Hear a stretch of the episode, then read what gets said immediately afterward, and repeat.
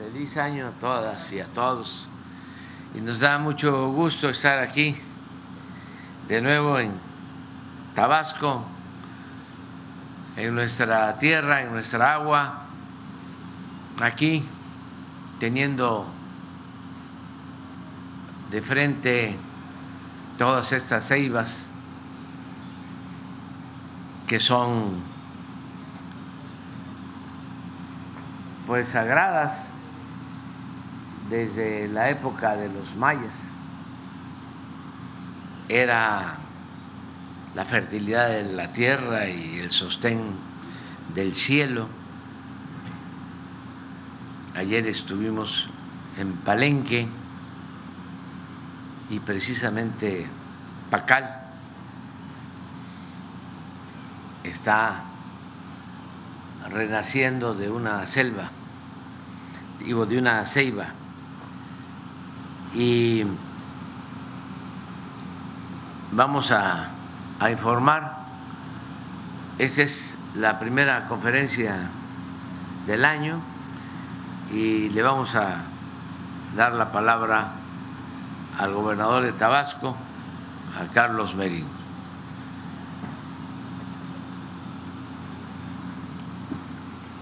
Muy buenos días, señor presidente. Bienvenido a su tierra, a su agua y con su gente. Saludo y agradezco la presencia de los integrantes del gabinete federal, así como los amigos de los medios de comunicación que hoy nos acompañan. Expreso en nombre de los tabasqueños nuestros mejores deseos para este año nuevo 2024 que sirva para renovar los ánimos, la fe, la esperanza, para seguir consolidando la cuarta transformación de México. Quiero decirles a todos que nos sentimos muy honrados con su visita y agradecemos la distinción del presidente de la República, el licenciado Manuel López Obrador, por permitirnos ser anfitriones para la reanudación de este espacio de expresión, diálogo y debate en Tabasco. Siempre será un gusto contar con su presencia, señor presidente, pero mejor aún cuando ésta se da en el comienzo de un nuevo año, porque los tabasqueños, sus paisanos, estamos seguros que este será mejor que el anterior y juntos seguiremos haciendo historia. Expongo ante ustedes dos temas que son fundamentales en los trabajos de reconciliación de Tabasco, los cuales van de la mano y se conjugan para lograr el bien común de la población.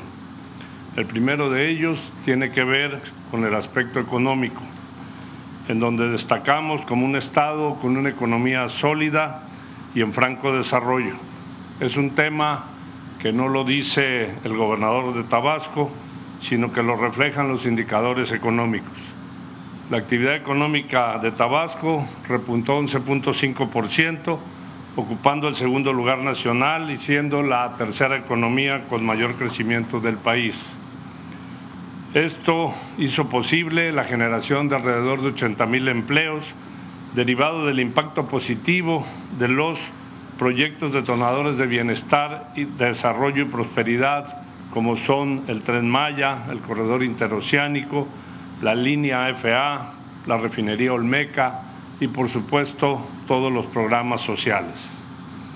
La cuarta transformación está comprometida con el rescate y la recuperación de la grandeza nacional que se privatizó durante el periodo neoliberal. Tal es el caso de la puesta en marcha de la nueva mexicana de aviación, aerolínea, primera aerolínea de México y una de las tres pioneras de la aviación mundial. Hoy existe un solo México gracias a la cuarta transformación, porque hemos logrado equilibrar las potencialidades de todas las regiones del país, eliminando las disparidades y barreras sociales, económicas y políticas que la doctrina neoliberal promovió a través del individualismo, la división y la confrontación. Los proyectos de la Cuarta Transformación tienen una correlación especial, pues son del pueblo y para el pueblo son de las familias mexicanas, generan empleos, impulsan proyectos sociales, mejoran la infraestructura, detonan la economía y sobre todo fortalecen el bienestar social. La cuarta transformación no privatiza, por el contrario, le devuelve al pueblo lo robado. En Tabasco, a pesar de las opiniones de nuestros adversarios, hemos logrado reducir en más de un 50% la mayoría de los delitos, con cifras del Secretariado Ejecutivo del Sistema Nacional de Seguridad Pública. Los números no mienten, percepción no es realidad. La manipulación y la mentira deterioran las relaciones y la armonía social. La cuarta transformación deja un legado de bienestar y progreso a las nuevas generaciones. Señor presidente, Tabasco es un estado que mantiene firme el compromiso con la felicidad, el bienestar y la paz del pueblo, consolidando así el humanismo mexicano. Deseo de manera personal que esté cimentado en la esperanza, la fe y el optimismo y avancemos en las tareas de transformación. Los tabasqueños esperamos seguir contando con la grata presencia y el apoyo de nuestro presidente en esta su tierra, su agua y su gente. Feliz año nuevo a todos. Muchas gracias.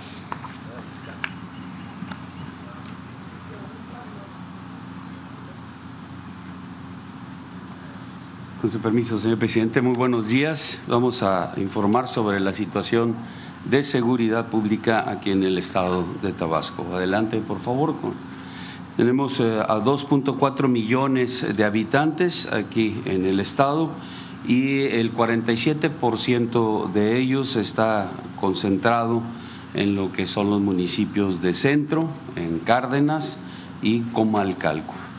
Eh, adelante, por favor sobre las coordinaciones que se hacen en la, mesa de construcción de paz y seguridad, está liderada por el gobernador. Ah, se han desarrollado 577 sesiones en las cuales el gobernador ha estado eh, presente en 511 eh, en 64 ha habido un representante de, eh, del señor gobernador y esta mesa es sumamente importante porque ahí se coordinan todas las acciones en el ámbito de seguridad que se desarrollan en el Estado y eh, pues se establece la manera en que deben de accionar o los, los aspectos que deben de atender las eh, fuerzas de seguridad del Estado, los municipios y, también la federación.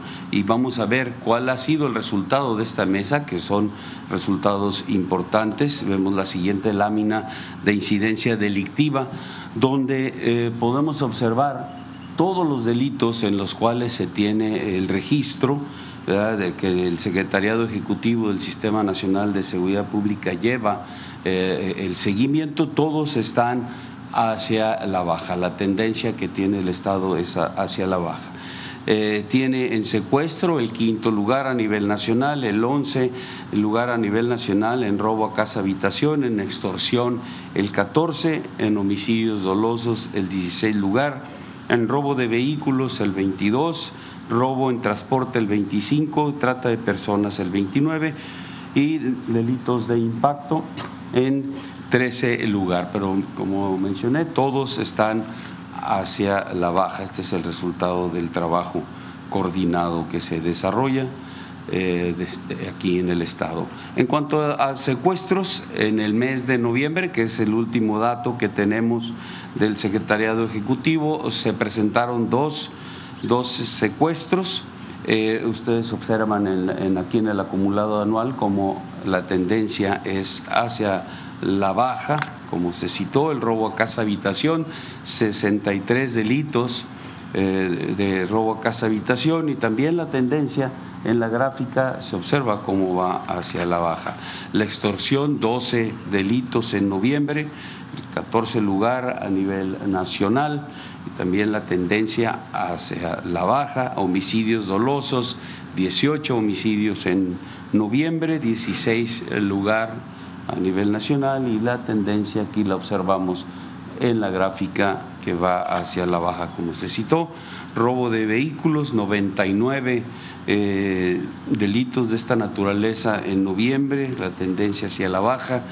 Eh, en robo en transporte no hubo presencia de este delito en noviembre, tiene el 25 lugar a nivel nacional. La trata de personas tampoco se registró este delito en noviembre. Eh, en delitos de impacto, 1087 delitos, 13 eh, lugar a nivel nacional, pero también la gráfica podemos observar cómo va hacia la baja. Eh, por homicidios dolosos por entidad federativa, en lo que va de la administración y hasta noviembre, que es la última información, el Estado tiene el 22 lugar eh, con 2.006 homicidios, eh, siendo la media nacional de 4.333. Y estos homicidios dolosos por cada 100.000 habitantes, eh, Tabasco ocupa el 16 lugar, tiene eh, una cantidad de 84 homicidios por cada 100.000 habitantes y la media es de 121. Los municipios que se registran con mayor incidencia delictiva, tomando en consideración lo que es homicidios dolosos, robo de vehículos y narcomenudeo, están concentrados en cuatro municipios que eh, eh, corresponden al 73% de lo que se presenta en el Estado y son eh, los municipios de Centro, Cárdenas, Huimanguillo y Comalcalco. En cuanto a los efectivos de seguridad pública, las fuerzas con las que trabaja el Estado para atender esta, esta seguridad de los ciudadanos, tenemos en el ámbito operativo 7.993 elementos estos son los que están, los que están en, contacto directo con la ciudadanía, generándole esa condición de seguridad. De ellos, 3.434 son policías municipales y 4.559 policías estatales.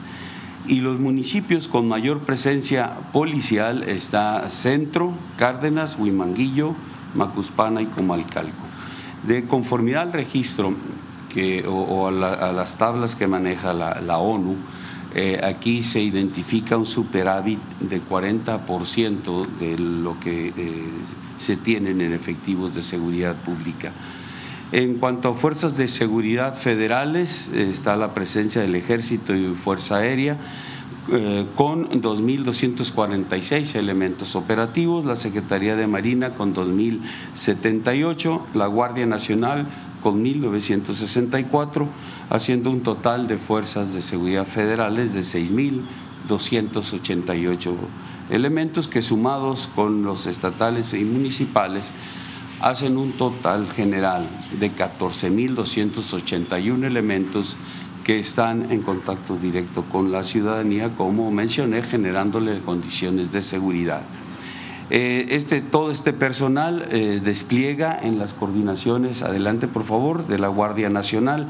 Aquí el Estado tiene cinco coordinaciones eh, regionales en Centro, Macuspana, Tenosique, Teapa y Cárdenas, y la coordinación estatal que cubre o que coordina todos los de las demás.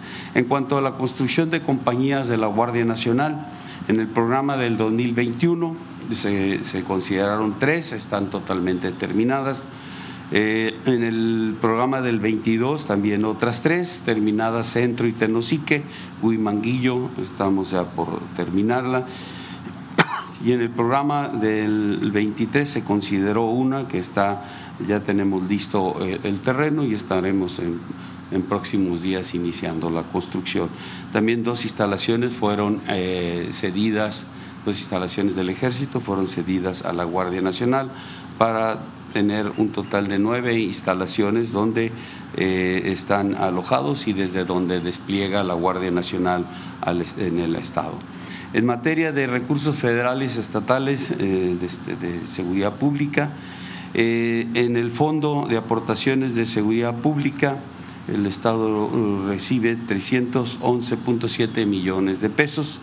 En el de fortalecimiento de municipios y demarcaciones territoriales, 2.134.5 millones de pesos. y en el Fondo para el Fortalecimiento de las Instituciones de Seguridad Pública 53.99 millones de pesos. En cuanto a aseguramientos que se han hecho eh, en el Estado, resalta el aseguramiento de cocaína, 1.847 kilogramos, 1.183 detenidos, 1.998 vehículos eh, terrestres asegurados, así como 14 em, embarcaciones, 403 armas de fuego, eh, en moneda nacional 2.6 millones de pesos, y 1.7 millones de dólares americanos. Asimismo, 7.5 millones de litros de combustible recuperados. Eh, como resultado de los eh, alertamientos aéreos y trabajos de inteligencia, se han eh, logrado a través de tres, de tres alertamientos con resultados positivos y tres trabajos de inteligencia aérea, asegurar seis aeronaves, detener a cinco personas y asegurar un vehículo. En cuanto a búsqueda y rescate, eh, se han participado en 414 eventos con 222 elementos y, 317 personas asistidas por parte de Fuerzas Armadas y Guardia Nacional sobre la aplicación del plan DN3, plan de la Guardia Nacional Asistencia y el plan Marina, en lo que va de la administración. Estas fuerzas han eh, participado en 202 eventos, eh, beneficiando a 1.463.116 personas. Los efectivos que han participado en, estos eh, eh, este, eventos han sido 11.902 elementos del Ejército y Fuerza Aérea, 3.642 de la Guardia Nacional, 620 de la Secretaría de Marina. Eh, los eventos han sido un huracán, lluvias fuertes, frentes fríos, incendios forestales y también urbanos, explosiones, accidentes vehiculares, derrames de sustancias eh, químicas. Eh, también en el Estado se realiza por parte de la Secretaría de Marina la operación Sonda. Esta está enfocada al resguardo de plataformas, de ductos, de buques logísticos, toda, toda la infraestructura, todas estas instalaciones estratégicas que se encuentran eh, en las costas del estado, eh, dentro del Golfo de México, y que es una eh, estructura que está vinculada a petróleos mexicanos.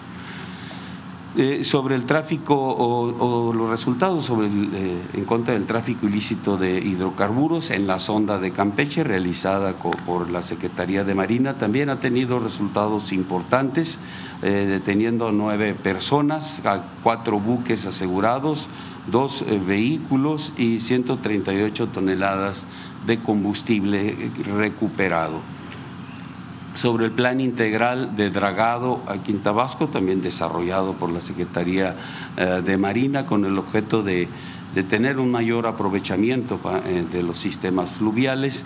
Eh, este plan está integrado por tres etapas. La primera etapa ya al 100% que que incluye la parte de Río González y el tapón Grijalva, la segunda etapa al 79.6%, eh, que incluye el Dren Victoria, Nacajuca, Belén, El Mango, San Cipriano y El Pastal. Y la tercera etapa que se encuentra al 20%, incluyendo el Grijalba, Dren Victoria 3 y Espino. Eh, de forma general, todo este plan lleva un 74.86%. Es lo que tenemos por parte de seguridad en el Estado. Muchas gracias.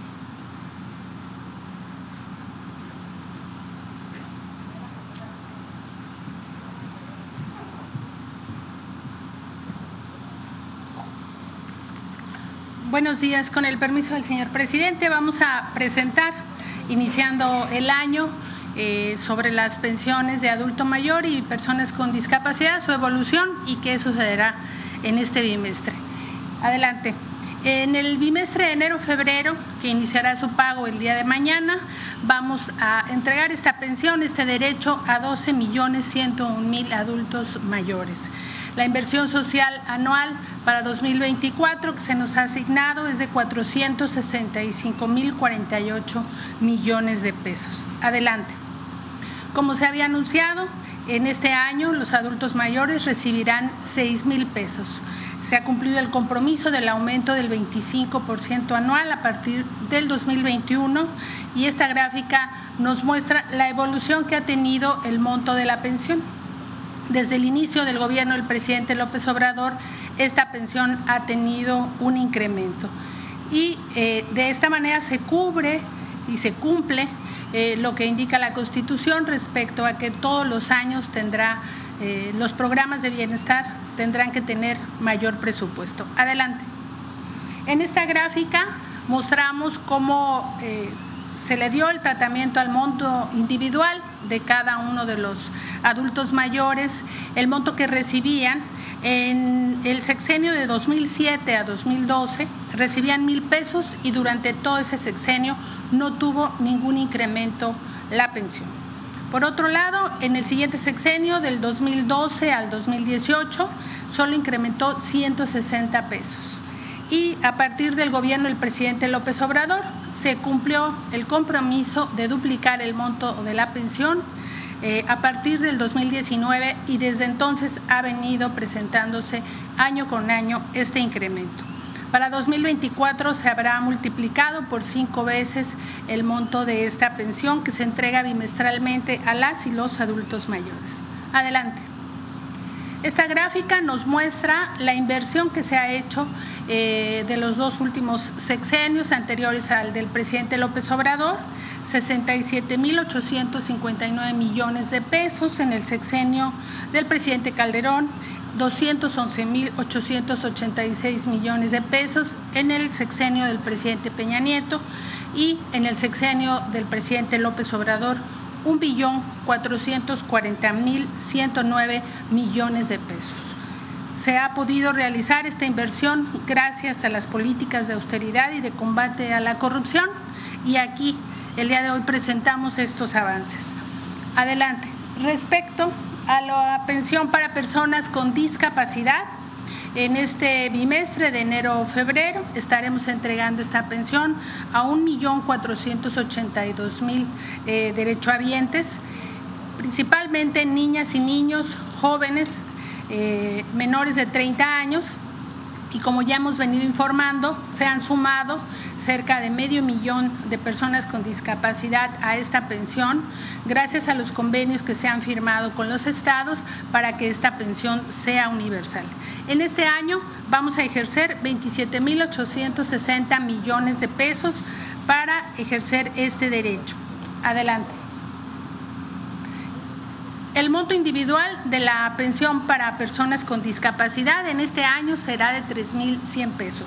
Como ustedes saben, esta pensión no existía solamente en la Ciudad de México desde que gobernó la ciudad el presidente. Eh, hasta que él fue eh, quien gobernó este país, quien gobierna este país, fue que esta pensión se estableció a nivel nacional y esta pensión también ha tenido un incremento a lo largo de todos los años hasta llegar a 3.100 en este ejercicio. Adelante. La inversión para este programa antes de este gobierno era cero a nivel nacional y el monto acumulado ya del sexenio es de 111.396 millones de pesos. Para este ejercicio, como ya informamos, 27.860 millones de pesos están destinados a esta pensión. Y en el caso, adelante. Gracias. Eh, de los estados que ya han cubierto la universalidad de esta pensión, eh, son 22 estados, todavía están pendientes algunos y vamos a seguir trabajando con ellos para poder alcanzar este, estos convenios que conviertan esta pensión a nivel universal en todo el país. Adelante.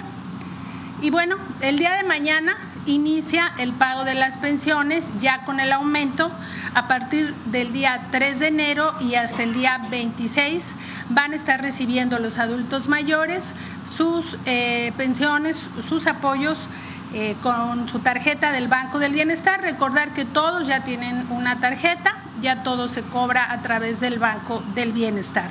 El calendario es por letra y les pedimos que acudan el día que les corresponde. Y también, bueno, pues son buenas noticias, se nos ayuda. la siguiente. Son las buenas noticias de este año para los adultos mayores, su incremento de 6 mil pesos de su pensión y para las personas con discapacidad a 3 mil 100 pesos será su, eh, el monto del apoyo bimestral.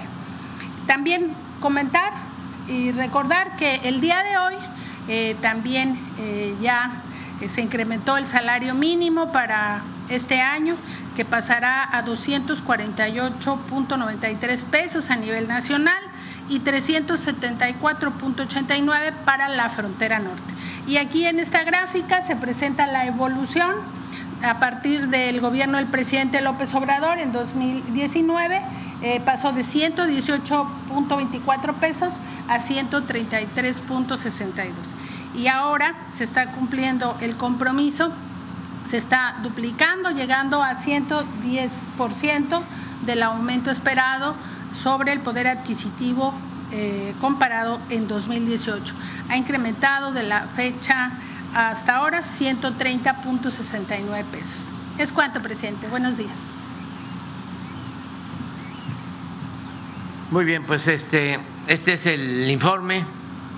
Vamos a a, este, equilibrar Tabasco y México, México y Tabasco.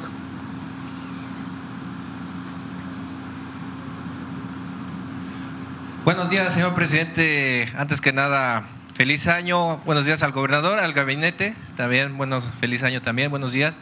Eh, mi nombre es Víctor Buen día para Víctor Blogs y México Informa de YouTube.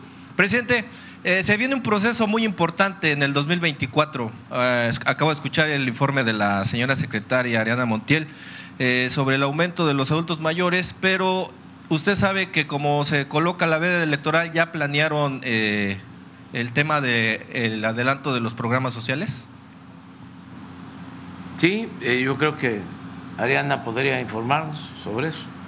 Además sirve para que también los beneficiarios de los programas de bienestar sepan cómo va a ser este año lo de la dispersión de los fondos que por derecho les corresponde, qué se está pensando en adultos mayores y en el apoyo a personas con discapacidad.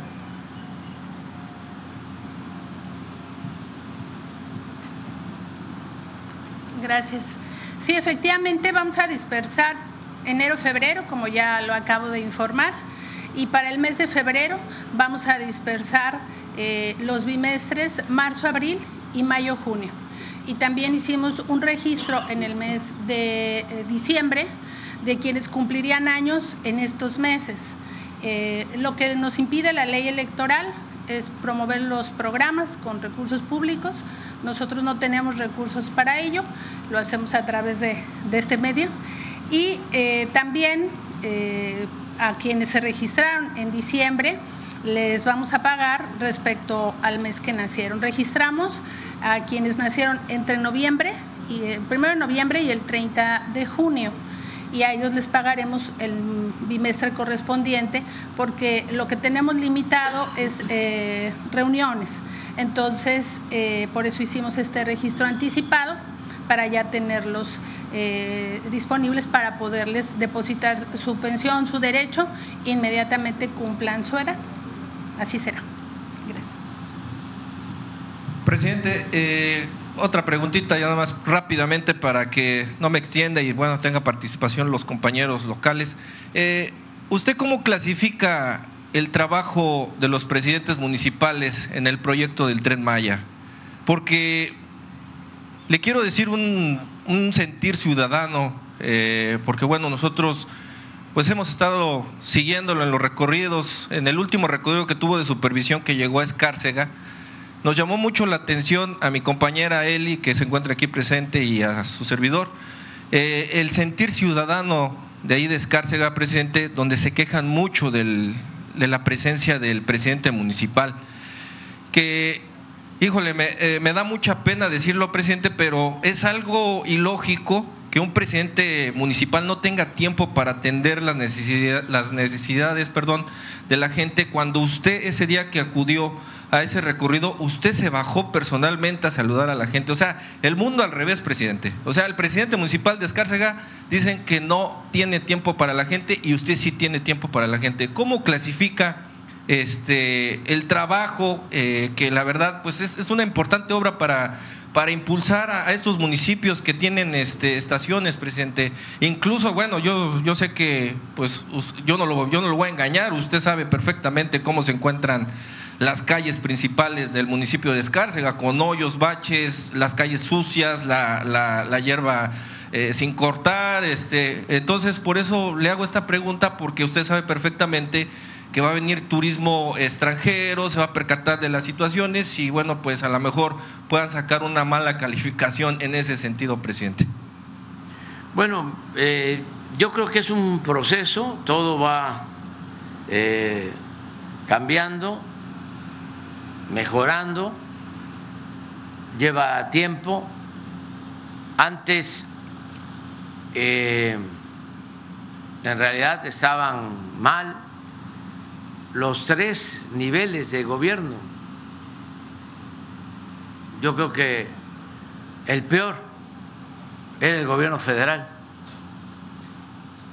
Paradójicamente, se cuestionaba menos al gobierno federal que a los gobiernos estatales y municipales, porque de tiempo atrás por el autoritarismo, por la antidemocracia,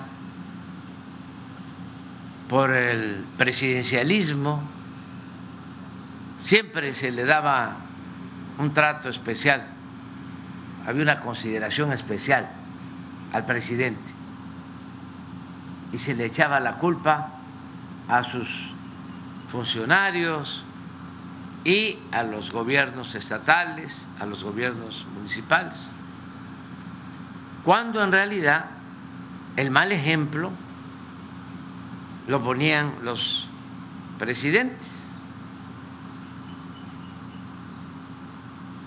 Nada más que eh, la percepción era otra. No hay, yo siempre lo he dicho, ningún acto de corrupción en donde no se entere el presidente. Me refiero a los grandes actos de corrupción, todo lo que hicieron de entregar los bienes de la nación, los bienes del pueblo a particulares, a un grupo selecto a sus allegados, pues ni modo que lo autorizara sin consulta el secretario de Hacienda o el director de Pemex o el director de la Comisión Federal de Electricidad o el secretario de Comunicaciones y Transportes. Era una decisión presidencial. No fue Salinas el que decide privatizar las empresas, teléfonos de México, los bancos, las minas, pues es una decisión de él. No fue Cedillo el que decidió convertir las deudas privadas de unos cuantos en deuda pública con el FOBAPROA? ¿O fue el que estaba de secretario de Hacienda, que ahora es asesor del bloque conservador, Gurría, que por cierto tiene orígenes tabasqueños, porque su papá era de Tabasco.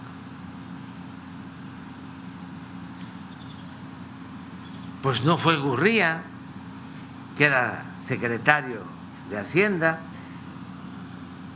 el que tomó la decisión. No fue Liébano, que era secretario particular de Cedillo, no fue la Bastida, que era secretario de gobernación, de Cedillo, fue el presidente, fue Cedillo. Y lo mismo en el caso de los ferrocarriles, ¿quién los privatiza? ¿Quién decide que desaparezcan, se cancelen los trenes de pasajeros? ¿Quién acaba con una historia de 150 años de trenes de pasajeros en el país? El presidente pero eh, siempre se les consideraba y la culpa era los gobernadores. Pero todavía la culpa recaía más en los presidentes municipales, porque hay que tener en cuenta que es la autoridad más cercana a la gente. Y pues en los municipios, por muy grandes que sean, se sabe más de lo que hace la autoridad. Se dan más cuenta de lo que hacen y de lo que no hacen.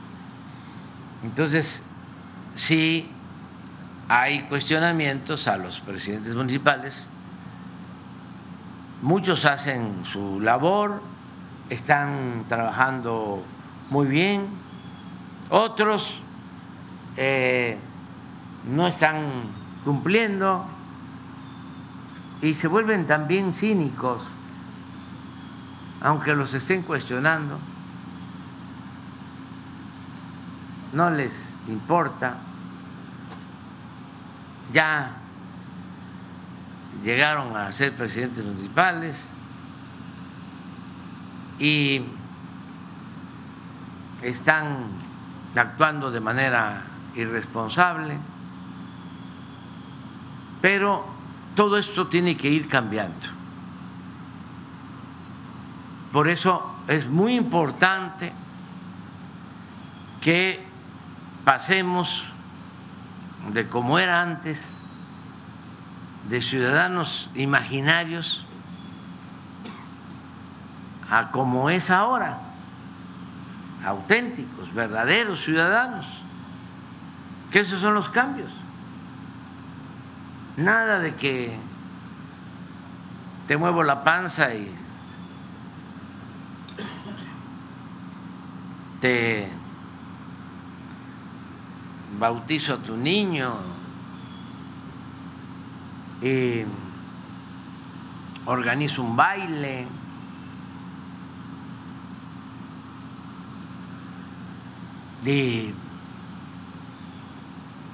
me hago una cirugía plástica para no dejar de reír estar siempre así.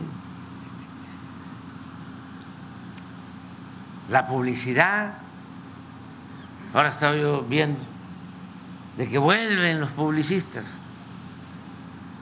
pero completamente eh, desprendidos de la realidad, aconsejándole a posibles candidatos, personas que me ataquen. Vas a hacer esto Vas a ir a tal lugar y vas a decir de que las cosas están muy mal, que en Tabasco está creciendo mucho la inseguridad, la violencia. Porque hace poco hubo conflictos y mucha difusión en Tabasco, pero sobre todo a nivel nacional, mucho eh, manejo publicitario, ¿no? Pues aquí están los resultados. Por eso ya no funcionan los publicistas. Parten de una idea equivocada, de un criterio que data de siglos, porque no fue Goebbels el creador de que una mentira que se repite muchas veces puede convertirse en verdad. Ya se usaba desde antes esa práctica periodística. Entonces se repite, repite, repite, repite. Calumnia, que algo queda. La calumnia cuando no mancha tizna. Pero estaba yo observando la gráfica y veía yo el comportamiento de homicidios en el sexenio pasado en Tabasco y en este sexenio. A ver que, si por favor pones la gráfica. O secuestros en el sexenio del licenciado Peña Nieto y en el nuestro.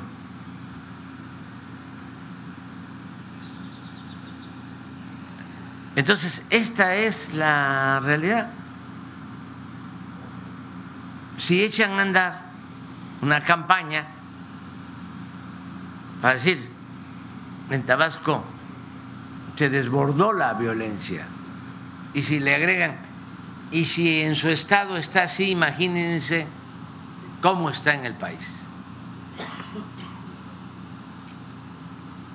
Pues no funciona por esto.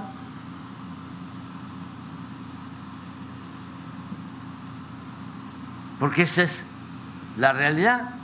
Ni modo que estemos inventando los datos, porque se trata de cifras oficiales del INEGI.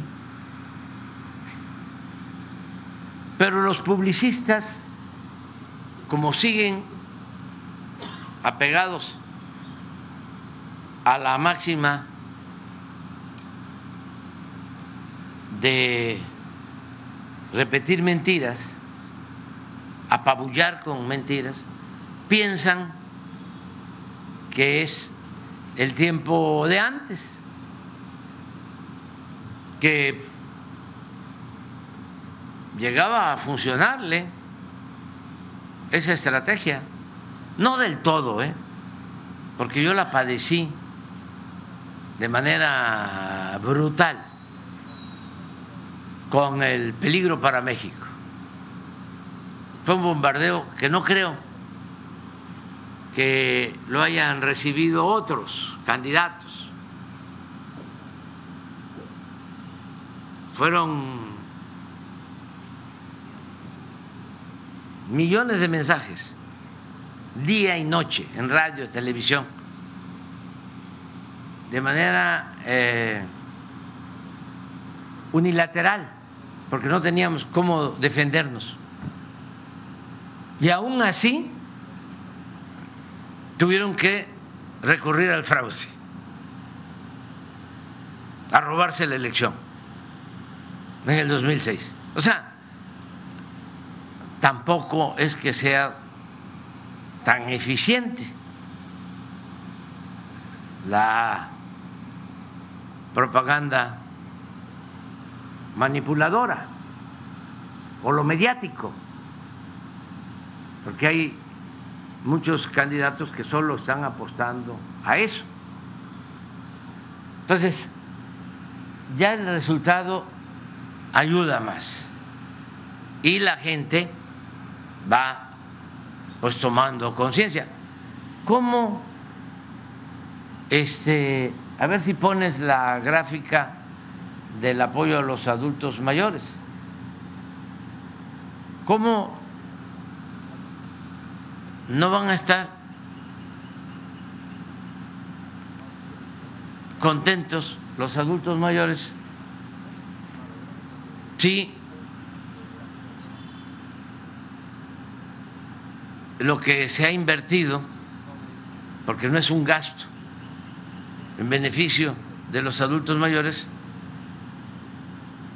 ha sido pues una cantidad nunca vista, un billón cuatrocientos cuarenta mil millones, un billón y medio. ¿Cuándo el pueblo no había recibido esto? Estamos hablando de adultos mayores. Nada más comparen como seis, ocho veces más que en el sexenio anterior.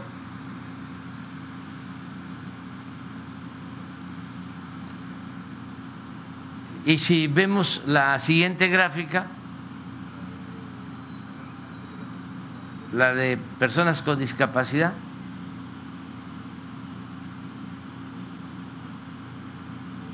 cero en el 18. No le daban nada, nada a los discapacitados.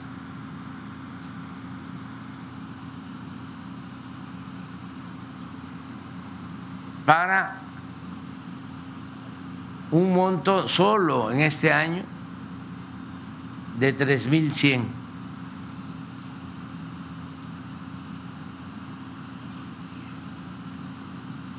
bimestrales. Y en inversión pública, a ver si está la siguiente gráfica, 111 mil 396 millones de pesos, que coincide de cero a 311 mil. Coincide esta cifra con lo que han recibido los jóvenes, como 108 mil millones. ¿Saben cuánto le destinaron a los jóvenes en cinco sexenios anteriores? En 30 años, 7 mil millones. Cinco gobiernos. Y en cinco años, 111 mil. Entonces, la publicidad ya no funciona. Por eso ya no invierten los candidatos en publicidad, pero ahora estoy viendo que están regresando. Un señor que le hizo la campaña al licenciado Peña Nieto, que fue exitosa la campaña publicitaria porque tenía a Televisa y a todos los medios. ¿no? No, Quintero. Sí, ya sé que regresó con... Es el cerebro ahora en contra de nosotros. No voy a decir para quién trabaja, porque me pueden cepillar. Este todavía en el sexenio pasado estuvo de asesor y era de los que pasaba la charola a los potentados, a millón de dólares por potentado, para la guerra sucia en contra mía. Y eh, en la época del licenciado Peña Nieto, bueno, trabajaba en ese entonces en Televisa y tenía todo el manejo publicitario.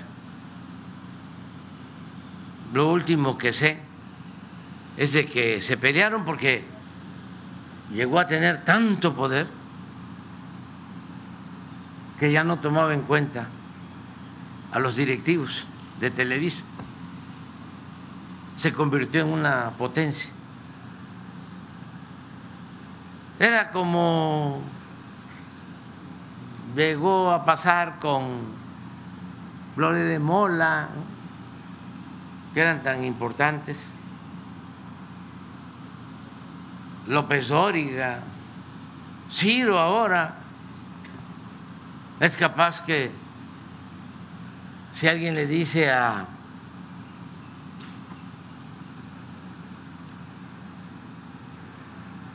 ¿cómo se llama el director? Dueño de la televisora de Ciro. Olegario Vázquez. Olegario. O para socializar más, el director de dueño de Fórmula.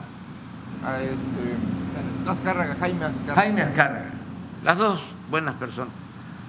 Pero son capaces de decir que no pueden con Ciro. Ese, porque es independiente. Yo todavía ando buscando.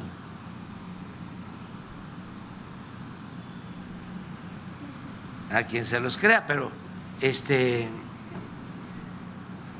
llegan a ser.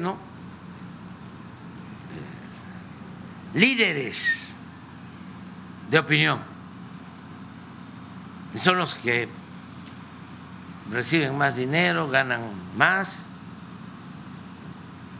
y también son los que más desprestigian al noble oficio del periodismo, porque la mayoría de los periodistas actúa con ética y con honestidad. Por eso no dejemos de diferenciar a las empresas de la comunicación, de la información, mejor dicho, de la manipulación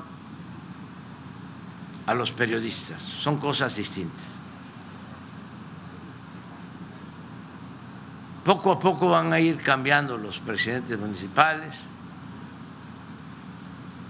la gente va a tener más cuidado en elegirlos.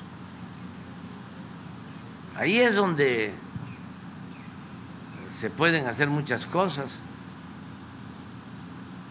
ver bien quién es el candidato, que no vaya a ser un falsario, que tenga principios, que tenga ideales, si no le llega a tener amor al pueblo, que cuando menos le tenga respeto al pueblo. Lo ideal es que le tengan amor al pueblo. Pero lo mínimo es que respeten al pueblo. Va a depender mucho de los ciudadanos, de no dejarse engañar.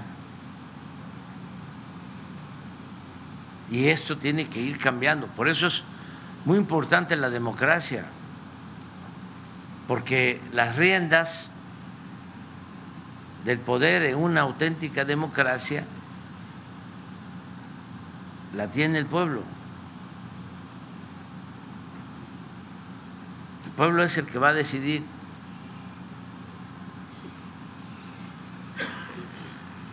Antes no era así. Los jóvenes deben de saberlo.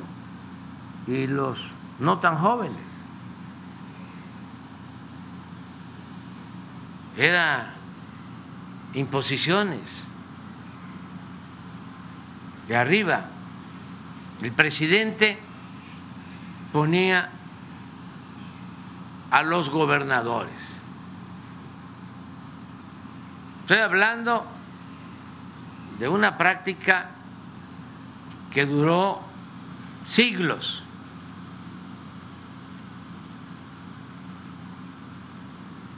Más de 100 años. Presidente pone a los gobernadores. Es una regla no escrita que definió Porfirio Díaz y luego la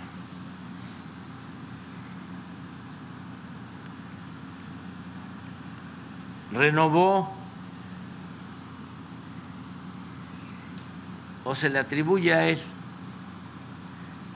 el presidente Ruiz Cortines. El presidente pone a los gobernadores, a los diputados federales, a los senadores. Y los gobernadores ponen a los presidentes municipales y a los diputados locales.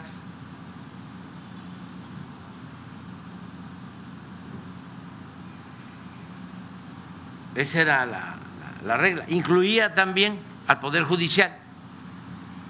El presidente ponía a los jueces, magistrados y ministros.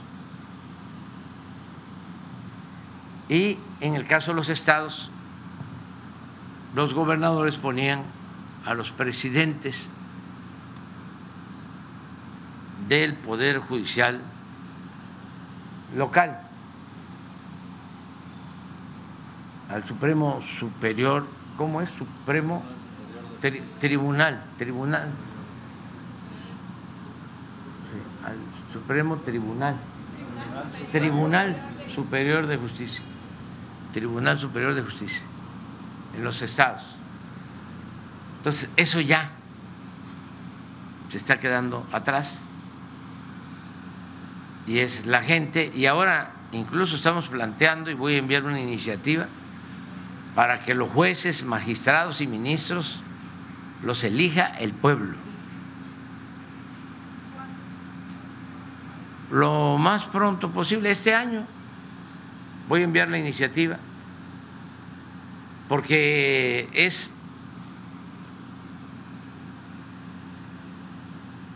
justa y necesaria. Solamente así se va a poder limpiar el Poder Judicial. No encuentro otro método más que el método democrático para limpiar de corrupción el Poder Judicial. ¿Cómo se le hace para que no haya jueces, magistrados y ministros corruptos que hacen lo que les da la gana, se enriquecen porque pueden ordenar la libertad de cualquier persona, aún tratándose de delincuentes peligrosos, de cuello blanco y de la delincuencia organizada. Pero no solo jueces, magistrados y ministros.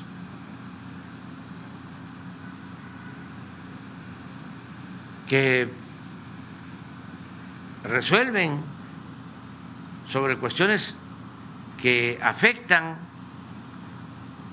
a familias, que afectan a comunidades, que afectan a la nación incluso.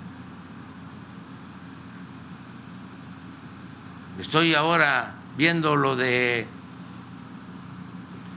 los jóvenes desaparecidos de Ayotzinapa y me encontré con una resolución de magistrados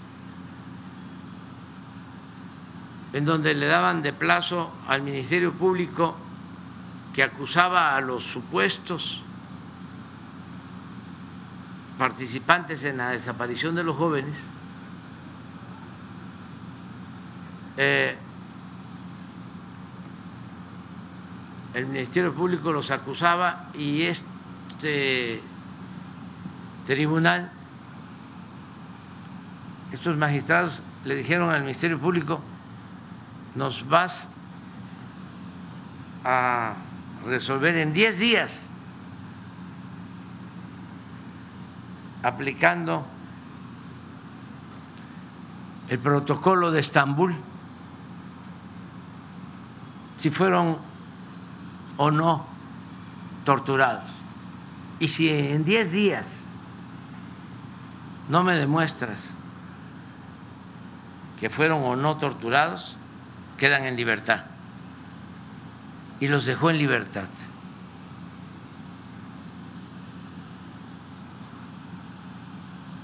Y algunos eran inocentes, pero otros no. Tengo pruebas de que sí habían participado en la desaparición de los jóvenes. Y yo me pregunto, ¿esta decisión la tomaron los magistrados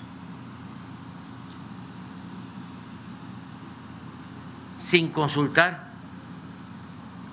a los ministros de la Corte o al presidente de la Corte de ese entonces? Porque no es cualquier resolución.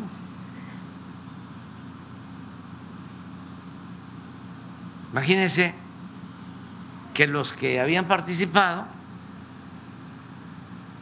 los dejan libres.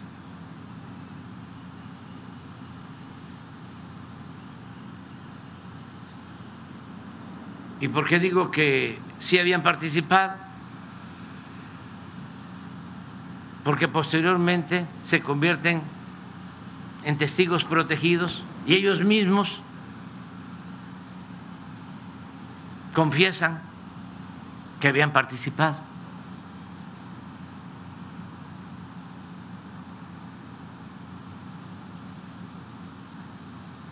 Entonces, ¿cómo resolvemos eso? Que los jueces no actúen por consigna o por dinero. ¿Cómo tenemos jueces íntegros, incorruptibles, que realmente apliquen la ley? Pues solo con la gente, que nos ayude todo el pueblo. Porque también los opresores antidemocráticos, corruptos, establecieron la creencia de que el pueblo no sabe de estas cosas, que lo que tiene que ver con la impartición de justicia es asunto de los abogados, de los expertos, de los estudiosos del derecho. Es lo que hicieron los tecnócratas sosteniendo que la economía era asunto de economistas o los políticos tradicionales que decían que la política era asunto de los políticos. No, la justicia, la economía, la política es asunto de todos. Y no es tan, no es tan, no es tan complejo. Muchas veces, muchas veces ese sentido común de juicio práctico. Luego, ¿de dónde surge el derecho? Pues de las costumbres y del sentido común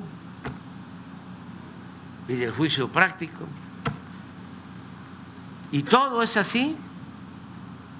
La economía y la política sí existen ciertas técnicas, pero pues hacer justicia es reivindicar a quien es víctima de un abuso. Y eso es lo que tiene que hacer el juez. Y castigar al que cometió un delito. Pero imagínense que se comete un delito grave y así como este tribunal que pide 10 días, cuando esos protocolos de Estambul pueden llevar hasta un mes, dos meses, porque se requieren estudios médicos, psicológicos, bueno, nada más. Los términos o los procedimientos burocráticos, los oficios. cómo actúan y más antes las instituciones, que no cuando llegamos encontramos un elefante echado, flojo, mañoso, reumático. ¿Cuánto tiempo nos llevó ponerlo de pie? ¿Y cuánto tiempo nos llevó empujarlo para que empezara a caminar? Pero resulta que no, en estos casos. O la otra pregunta, ¿cuántos presos llevan años sin sentencia? Años, cinco, diez o más años sin una sentencia. ¿Y cómo en estos casos? Diez días. Y en otros casos, 24 horas, tres días, jueces ordenan dejar en libertad a un prisionero en un término de 24 horas, dos horas, para que no le dé tiempo a nadie y se libere con quien se tiene el compromiso. Entonces sí hace falta esa reforma, la reforma para que sean los ciudadanos. Y que no exageren, este, no es que cualquiera va a ser juez o magistrado o ministro, porque son unos eh, exagerados y eh, mentirosos. Empiezan a decir que ahora cualquier ciudadano va a ser juez. No va a ser así.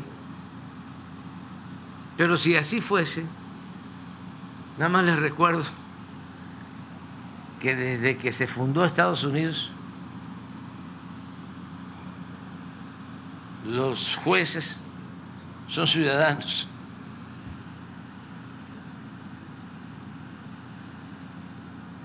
Así se escogen los que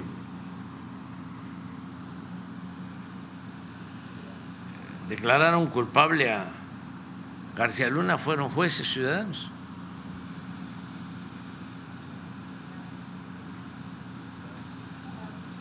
¿Mande? Jurados. Ciudadanos. Bueno, pero eh, tenemos que seguir avanzando en todo esto. Y sí es importante, iniciando el año, recordar eso, que se necesita una reforma constitucional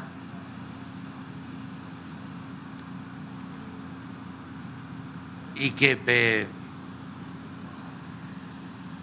para llevar a cabo una reforma constitucional se necesita contar con el apoyo de mayoría calificada, es decir, no solo es la mayoría simple en las cámaras, 50 más 1, 50% más 1, sino se requieren dos terceras partes. A eso se llama mayoría calificada.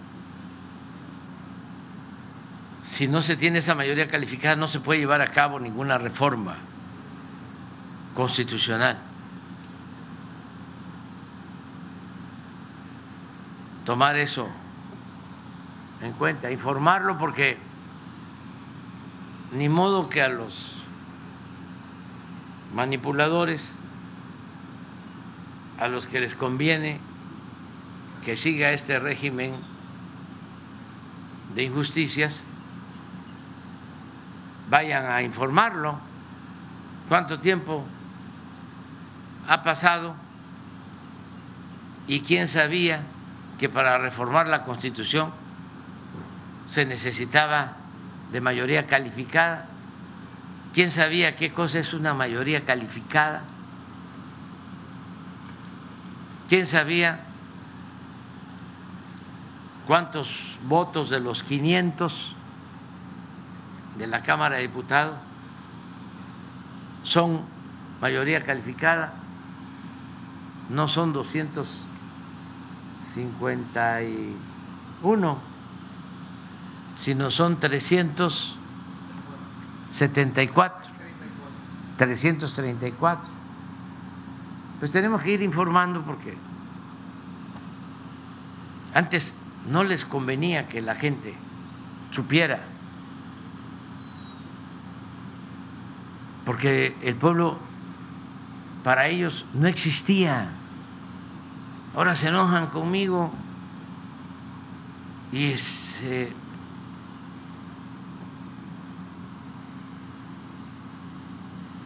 es totalmente injusto, exagerado. ¿Por qué se van a enojar conmigo? Si nosotros lo que estamos haciendo es informándole a la gente.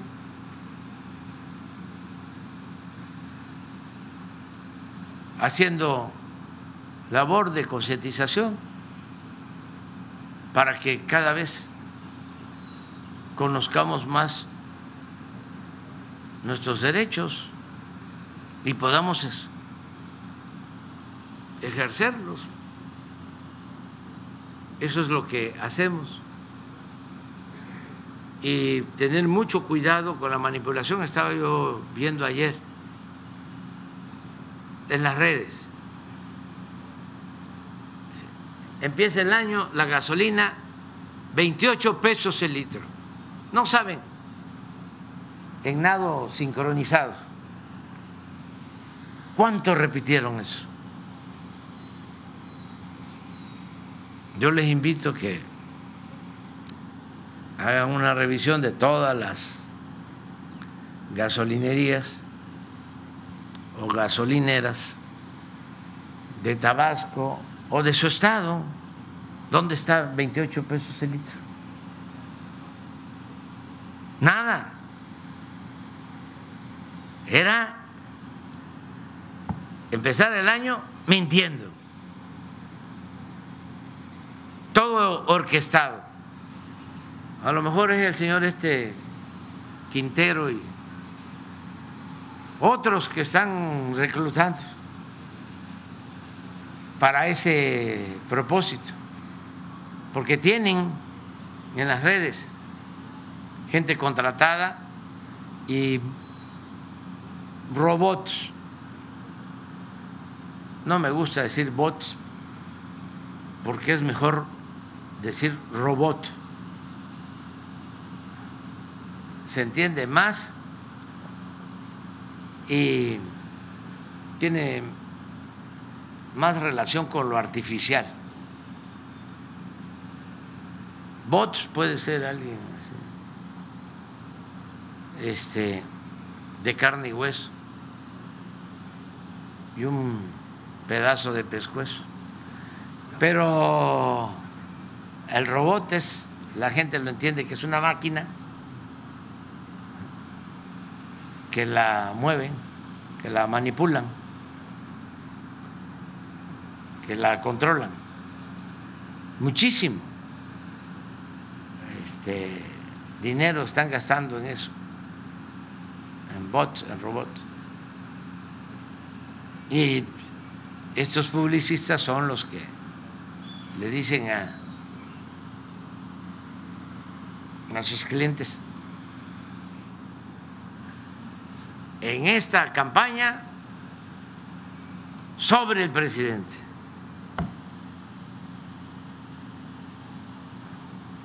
Son predecibles, pero están muy mal.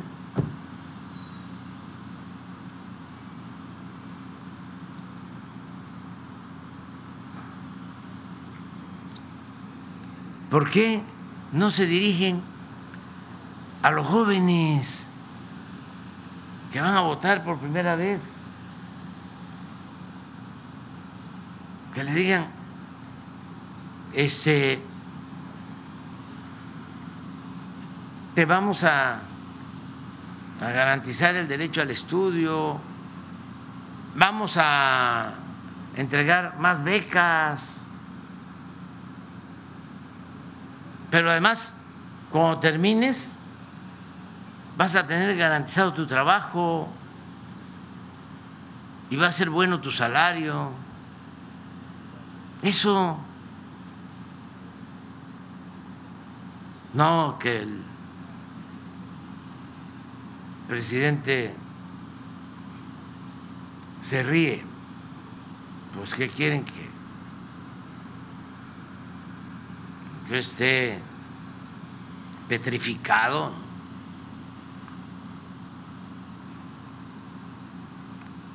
O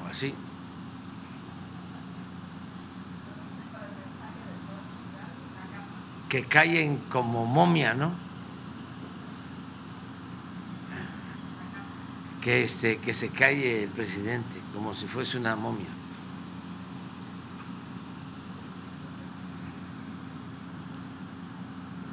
pero es muy interesante.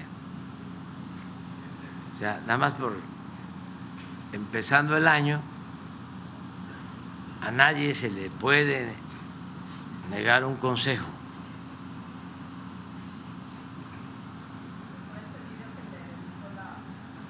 No, no, no, no, no, no.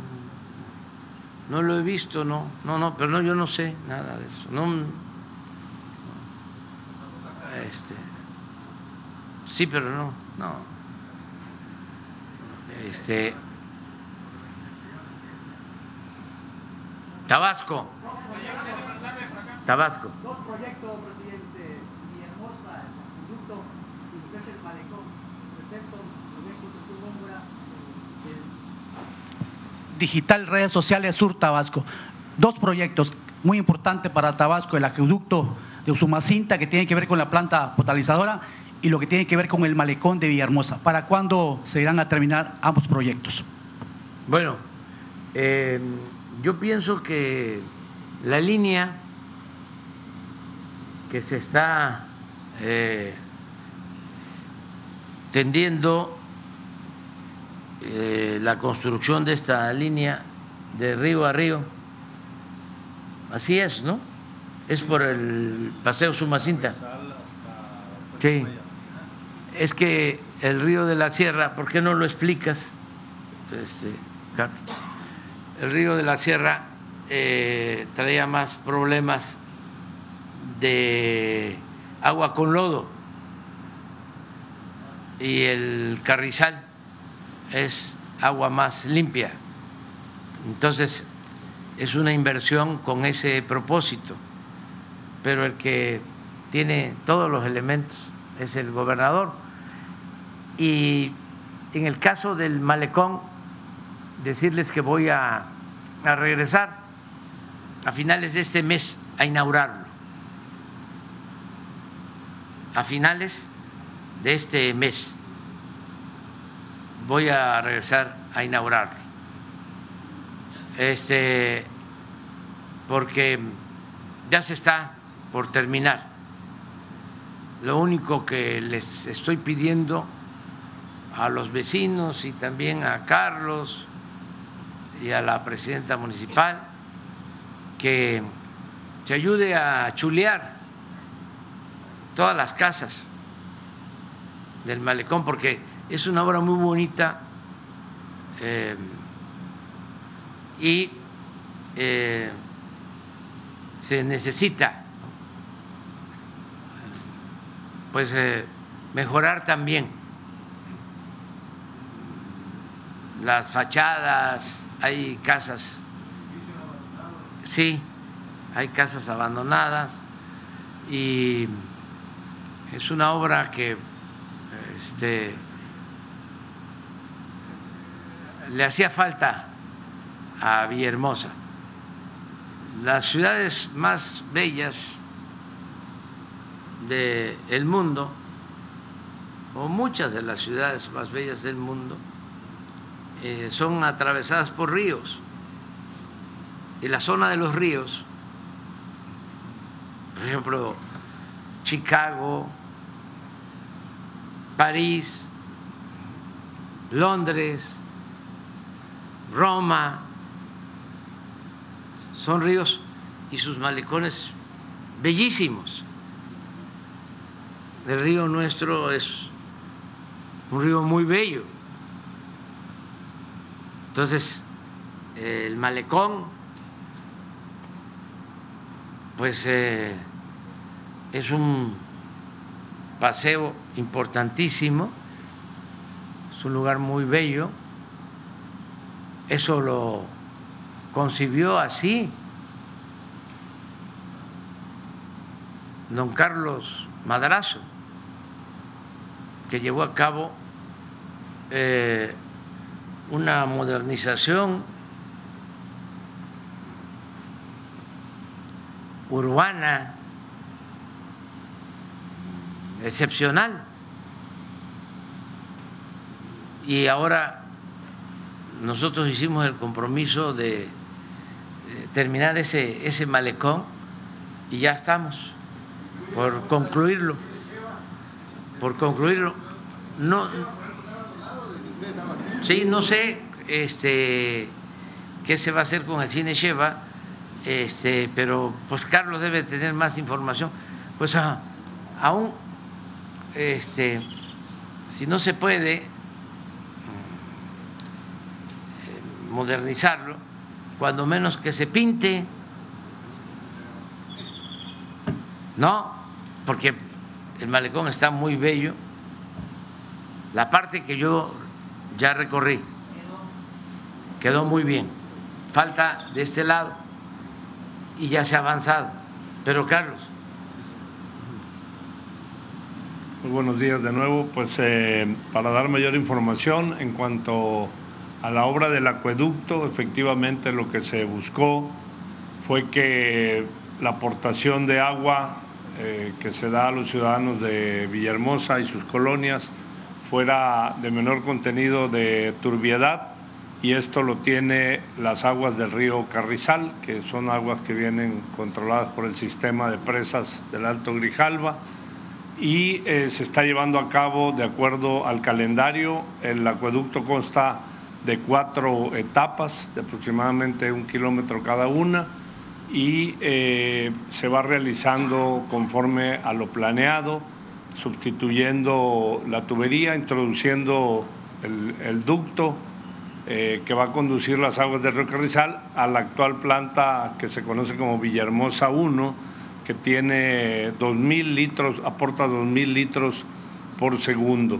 Y al mismo tiempo se está construyendo, llevando a cabo la construcción de una nueva planta que se autorizó el gobierno federal con las gestiones del señor presidente, de mil litros, es decir, Villahermosa pasará de tener dos mil a tres mil litros por segundo cuando se, cuando se concluya esta planta de agua más limpia o menos turbia. También se están haciendo las dos tomas, una para la, para la planta actual, para enviar por el medio de los cuatro kilómetros de acueducto, y la otra eh, para la planta nueva, que va a aportar mil litros por segundo adicionales. Esto con respecto al acueducto y en el malecón efectivamente se están realizando trabajos de mantenimiento y pintura a las casas y edificios que están sobre este para concluirlo eh, próximamente y se pueda inaugurar, en, ya está inaugurado la parte de gaviotas y ahora se va a sumar eh, la parte del malecón de Villahermosa que va avanzando también muy bien. ¿Cuánto? Señor presidente, eh, si me lo permite, de favor, nos hacen llegar un documento, le doy lectura rápido al mismo. Dice Poblado Libertad, Cunduacán, Tabasco, 30 de diciembre de 2023. Licenciado Andrés Manuel López Obrador, presidente constitucional de la República Mexicana, presente. Por este medio, autoridades ejidales, delegados municipales y los integrantes de la Asociación Civil denominada mejor educación en poblados de Libertad AC, originarios todos del mismo poblado, nos dirigimos a usted con la finalidad de solicitar su intervención para continuar con el proyecto de una creación de extensión del Instituto Tecnológico Superior de Comalcalco en el poblado Libertad, Cunduacán, Tabasco. El día 5 de enero del 2024 eh, se cumplió un año de haberse planteado este proyecto eh, sin embargo, a la fecha no han tenido respuesta a los pobladores. Eh, tengo el oficio donde me lo hacen llegar eh, como representante de redes sociales de Sur Tabasco. Atentamente, delegado municipal Felipa Up Lavadores. también Juan Jiménez García, comisionado ejidal. Consejo directivo de la AC Mejor Educación en Poblado La Libertad AC. Abelardo Díaz Gómez, eh, ese es el presidente y tesorero Carlos Mario Gómez Méndez. Es un oficio que nos hacen llegar de una extensión que quieren del Instituto Tecnológico Mercalco en Cunduacán. Gracias, señor presidente. Sí, vamos a, este, a recibir el oficio y este, nos vamos a comunicar de, con el delegado agente municipal y con las autoridades ejidales le vamos a pedir aquí al gobernador, pero también de la Secretaría de Educación Pública Federal. Los van a ver para la petición. Vamos con, a ver, una mujer. Muy buenos días, señor presidente, y a todos los que componen el panel y a todos mis compañeros. Janet Ramón, de Canal 8, Tu Nueva Visión, con sede en Comalcalco. Bueno, mi pregunta va dirigida precisamente en una cuestión de educación. Universidades del Bienestar Benito Juárez García, que fueron uno de sus compromisos, dos de los compromisos más relevantes que usted ha adquirido aparte, educación y salud. Y con referente al de educación, eh, estas universidades ya son más de 140 universidades en todo el país.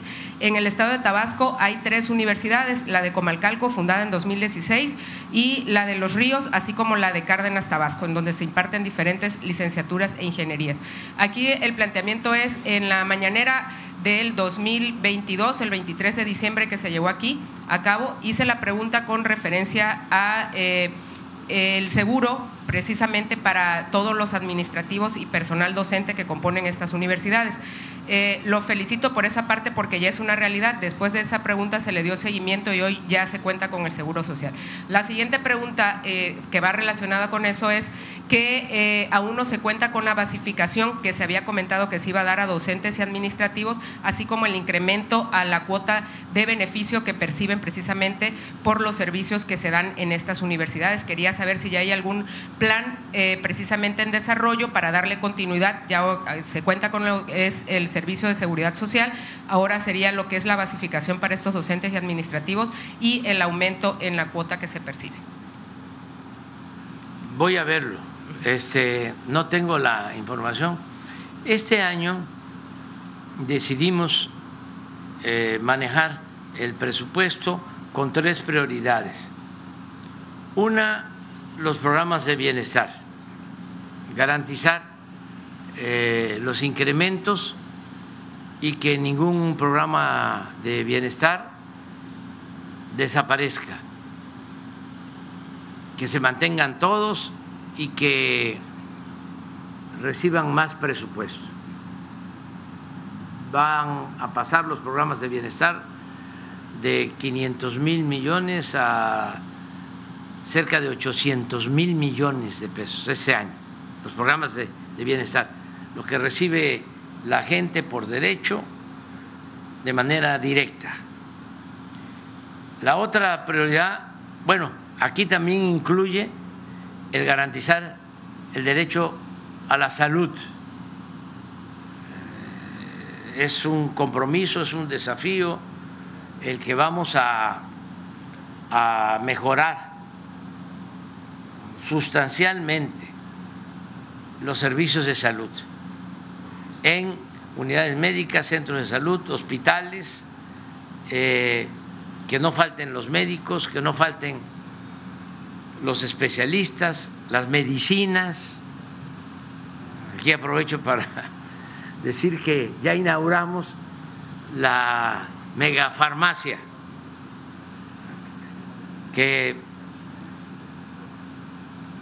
tiene dos propósitos.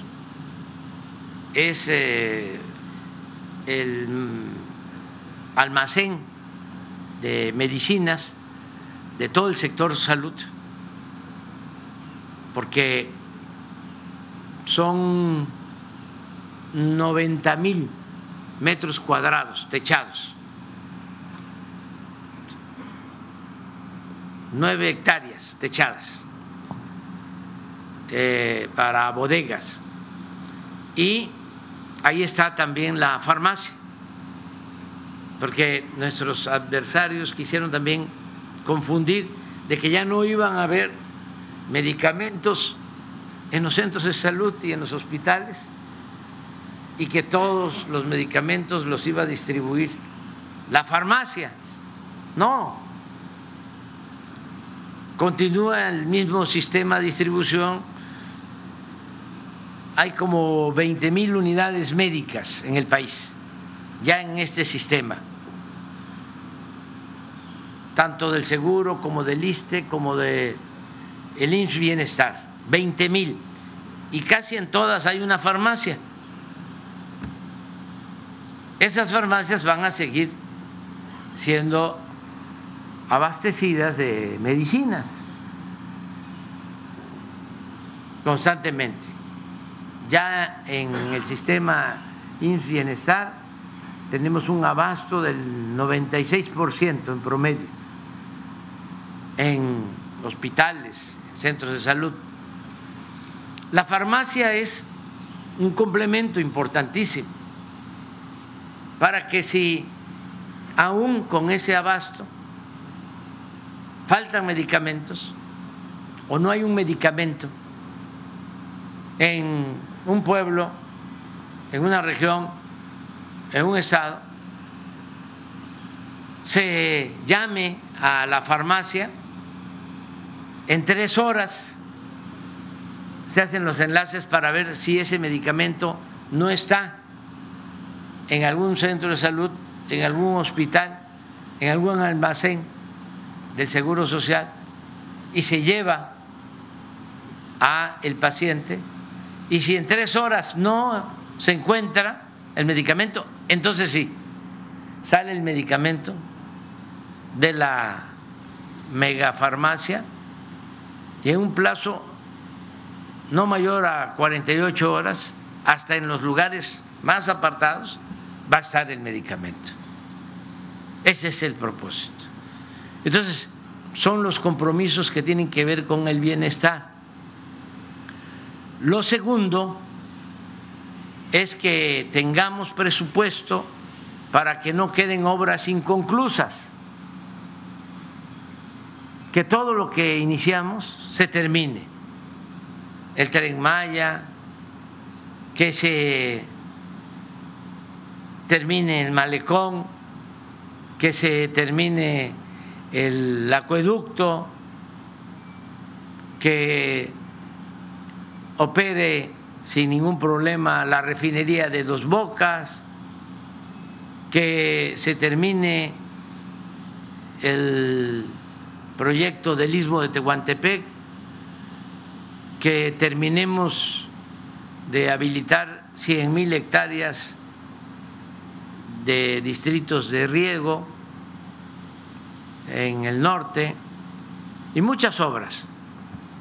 Que no quede que se termine el tren Toluca Ciudad de México, el tren de el aeropuerto Felipe Ángeles a Buenavista hasta el centro de la Ciudad de México, el Metrobús de Chalco a Santa Marta, tantas obras que tenemos que vamos a ir inaugurando. Vamos a, inaugurar obras este mes y el próximo. Vamos a estar inaugurando obras. Entonces, eso es lo segundo, que no falta el presupuesto para eh, las obras que están en proceso. Y lo tercero es mejorar la situación salarial y basificar a maestros, a médicos, a eh, quienes trabajan al servicio del Estado. Esto incluiría las universidades del bienestar, y esto Benito Juárez. incluye lo educativo, o sea, estamos viendo en general y también mejorando los salarios. Son las tres prioridades, ya para concluir. Así es. Eh, ya llevamos casi un millón de maestros basificados desde que estamos. Y eh, tomamos la decisión que ningún maestro gane menos de 16 mil pesos mensuales. Estamos hablando de mínimo. ¿eh? Eh, también para que no se vaya a malinterpretar, que hay maestros que pueden estar obteniendo más y que no vayan a pensar de que se les va a bajar. No, es el mínimo. Y eh, vamos a, a, tomar en cuenta lo que estás planteando, lo vamos a, ver. Y sí, en efecto, ya eh, van a ser 200 universidades del sistema Benito Juárez. Y sí, una de las primeras que se creó fue la de Comalcalco, sí, 2016. Yo tengo también eh, el orgullo de que me tocó como opositor fundar la Universidad de la Chontalpa en Cárdenas. Me han tocado cosas eh, importantes que se hicieron cuando yo no tenía ningún cargo. Les platico que los libros de secundaria los tenían que comprar los padres. Y cuando llego a ser dirigente de un partido y empiezan a entregar bastante dinero a los partidos, yo me inconformé y era yo dirigente. Estaba yo entrando, llegando, y me dijo el presidente Cedillo, le voy a ver cobrando el cheque. Y le dije, posiblemente, no me acuerdo, que se iba a quedar con las ganas. Y en efecto, ese partido recibía como 5 millones de pesos al año y de repente 200 millones al año.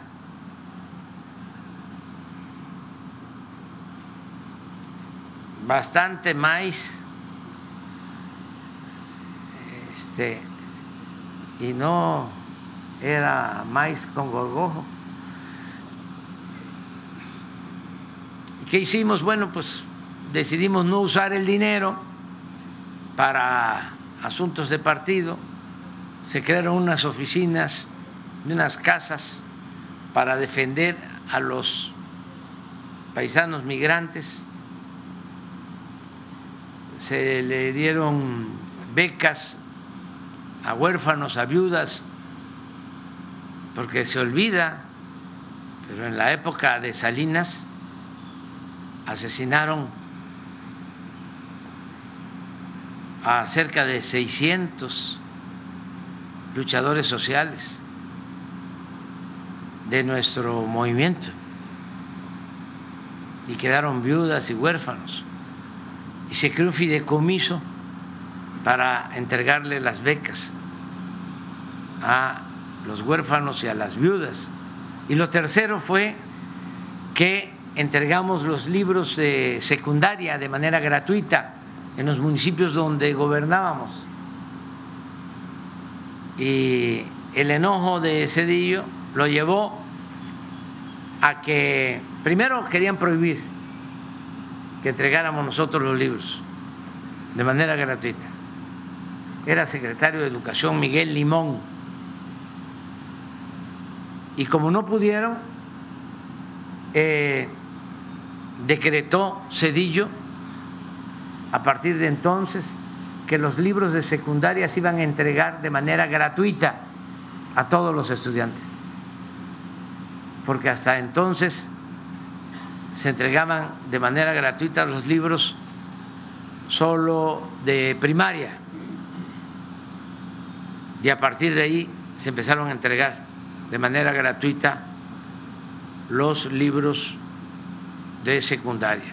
Les cuento otra, también importante, sin tener cargo, por nosotros se permitió a los partidos contratar tiempo en radio y sobre todo en televisión, porque hasta 1997 ni pagando nos transmitían mensajes en televisión a quienes éramos opositores, aún contando con partidos legalmente registrados. Y a partir de entonces, por gestiones nuestras y eh, protestas nuestras, se permitió por primera vez que se contrataran eh, tiempos en televisión a los partidos. O sea, sí han habido cosas importantes, aportes importantes. Por eso yo, cuando dicen cargos, y sí, son importantes los cargos, pero hay que pensar más en los encargos, más que en los cargos. Es qué puede uno hacer en beneficio de otros no qué nivel va uno a alcanzar o qué cargo se va a tener. Hay este, servidores públicos que más que el cargo, lo que aportan para el desarrollo del país, para el bienestar del pueblo, es mucho más que el cargo. Aquí está el caso del secretario de la Defensa. Eh, pues es importante el cargo, pero todo estaba pensado para tareas militares. Y en las misiones de la defensa, en las cinco misiones había una, la cuarta misión, que tenía que ver con el apoyo de la Secretaría de Defensa y del Ejército para el desarrollo nacional, contribuir en la creación, en la construcción de obras para el desarrollo nacional. Esa misión pues no se aplicaba. Ni ahora se aplica muchísimo porque los ingenieros militares están haciendo grandes obras y tiene que ver con esa misión. Entonces, es el cargo, pero también el encargo. Lo mismo la Secretaría de Marina. Lo voy a decir porque luego se olvida. Pero cuando en la historia de Tabasco se habían llevado a cabo labores de desasolve en las dimensiones, en los volúmenes de desasolve que ahora ha llevado a cabo la Secretaría de Marina. ¿Cuándo? Nunca en la historia.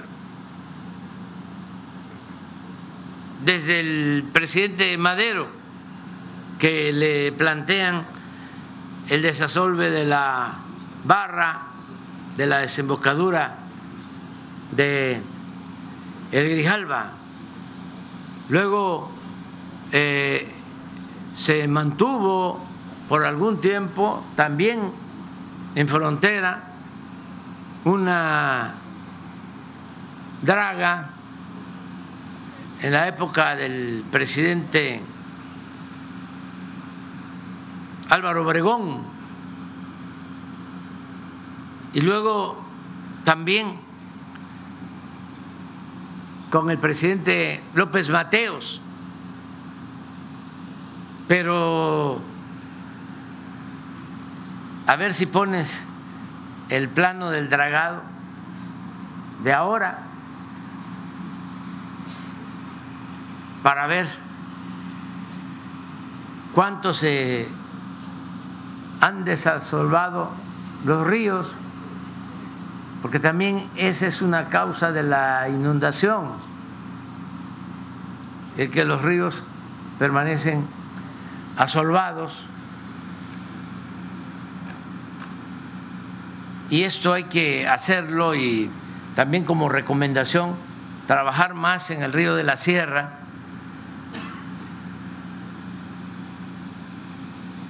Pero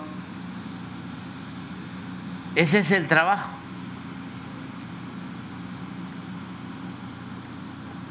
De dragas. Se han adquirido dragas nuevas para hacer ese trabajo de desasolve. Esto significa quitar el fango que se acumula, porque Tabasco es una planicie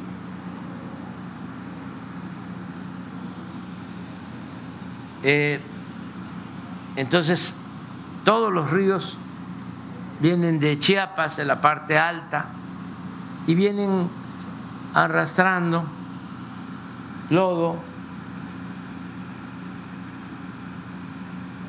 y se van taponeando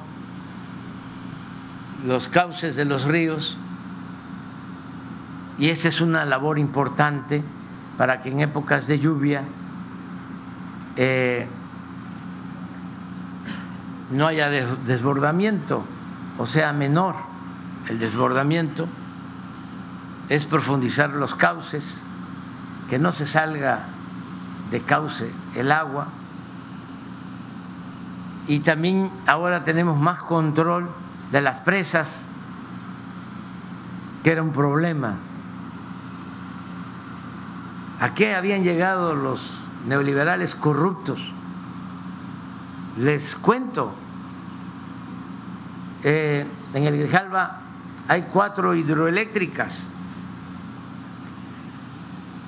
infraestructura que se hizo con ingeniería mexicana, inversiones públicas muy importantes, además con el propósito de control de las avenidas y de generar energía eléctrica barata y no contaminante, porque es energía limpia la que se produce en las hidroeléctricas. Empiezan a entregar los permisos para las empresas extranjeras para generar energía eléctrica desde Salinas, que reformó una ley secundaria violando la Constitución para entregar las concesiones a particulares, sobre todo extranjeros, y empiezan a limitar la generación de energía de la Comisión Federal de Electricidad y crearon un sistema para que se decidiera qué plantas podían subir la energía generada a las líneas de transmisión y qué plantas no. Pues toda la preferencia se la daban a las plantas privadas. Eran las que tenían el llamado despacho de energía eran las que subían primero.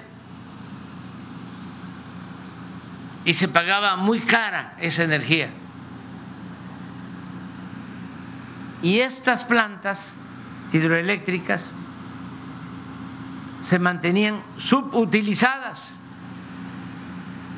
Si una hidroeléctrica tiene cuatro o cinco turbinas, solo se usaba una para que no compitiera con la empresa particular. Entonces la infraestructura pública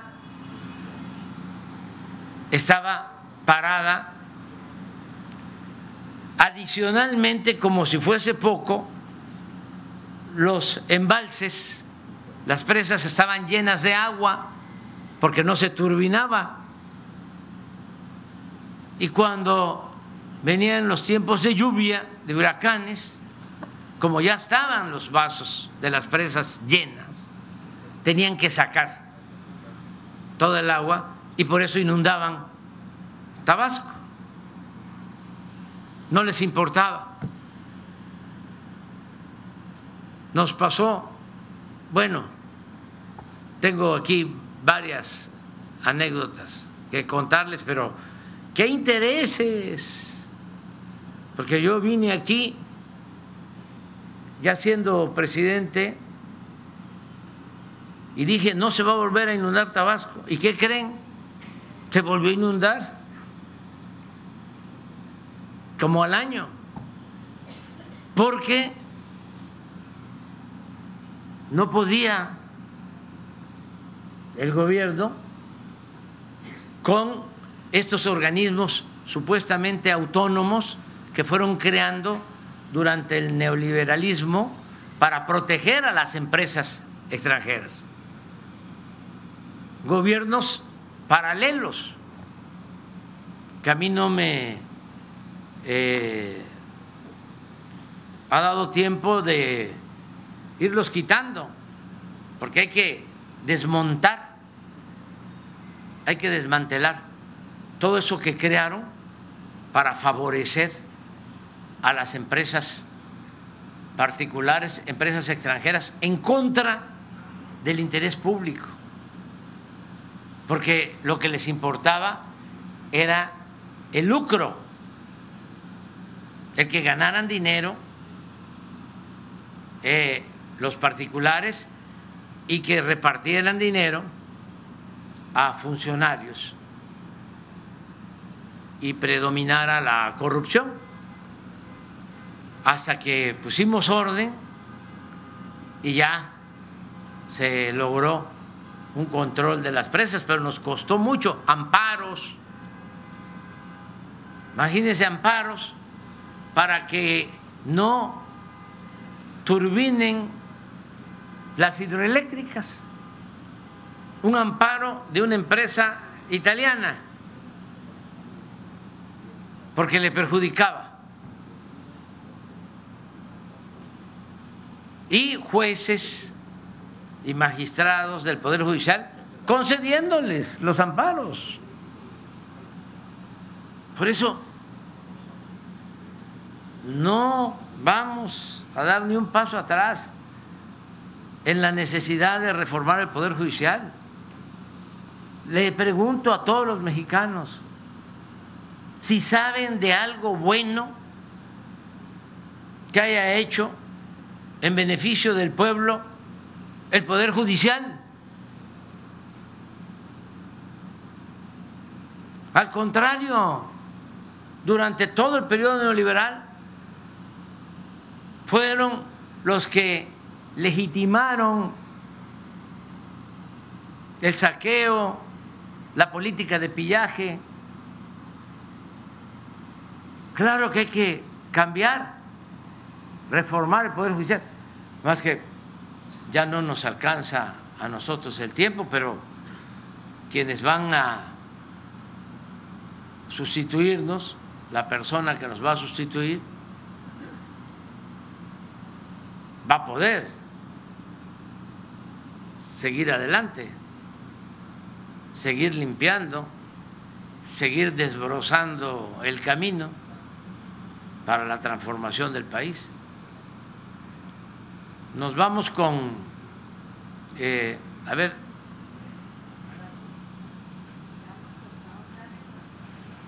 Gracias. Señor presidente, soy Carlos Arcia de la revista del Sureste. Eh, felicidades por este inicio de año y también agradecerle por su liderazgo en trazar el camino hacia el desarrollo turístico en el sur de México. En ese mismo contexto me gustaría saber o nos gustaría también conocer cuál es la posición de Tabasco en los proyectos de conectividad, especialmente eh, a las carreteras y puntos turísticos.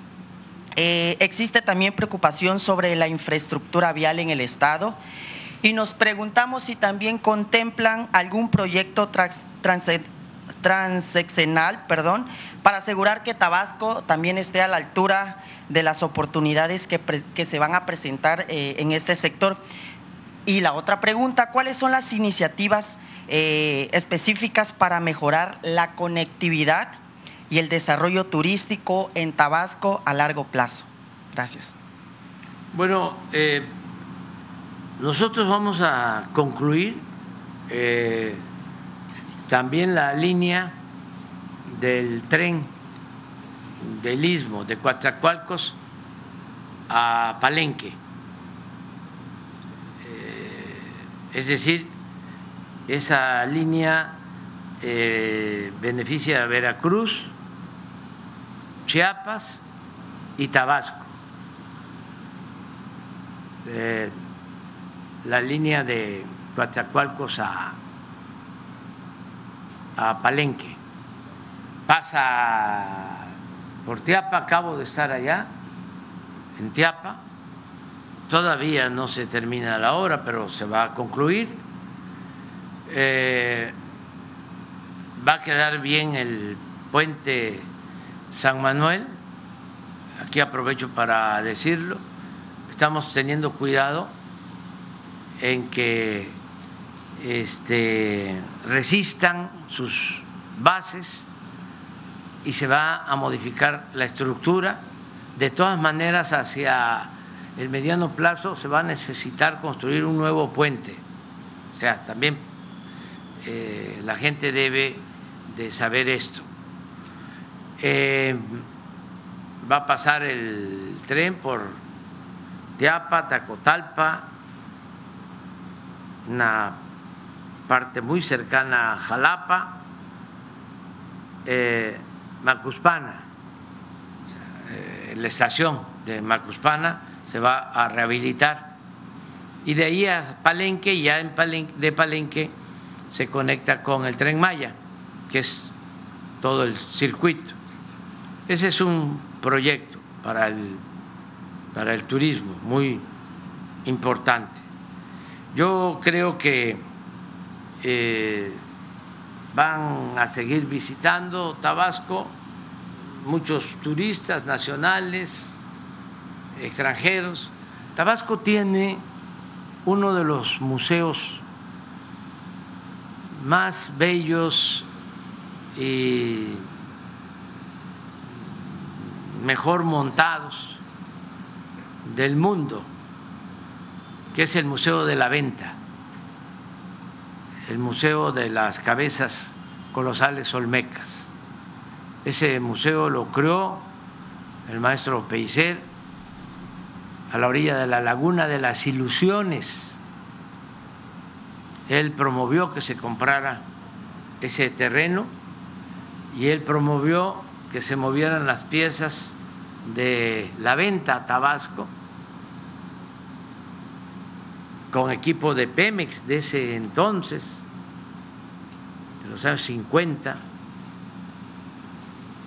60 y del siglo pasado y se trajeron las cabezas colosales. Yo eh, recomiendo mucho a los que les gusta y se interesan y además a todo el pueblo de que conozcan eh, estos vestigios, estas piezas arqueológicas que pertenecen a la cultura madre, a la cultura olmeca. No quiero exagerar, no, mejor no lo digo, este, porque se va a malinterpretar. Pero bueno, es muy importante lo de Tabasco. Más se cae el mito de que en el trópico no se pueden crear obras de arte, no se puede escribir por el clima, por el calor. No. Los olmecas demostraron de que sí se puede y los mayas también. De aquí florecieron esas dos grandes culturas, dos grandes civilizaciones. Eh, entonces, eh, el turismo para Tabasco va a estar asegurado. Tabasco también tiene muchas posibilidades para continuar su desarrollo petrolero. Estaba eh, en picada la producción petrolera. Ahora Tabasco es el estado que más petróleo produce en el país. Y en el tiempo que estuvimos se invirtió en exploración de yacimientos y se descubrieron muy buenos yacimientos.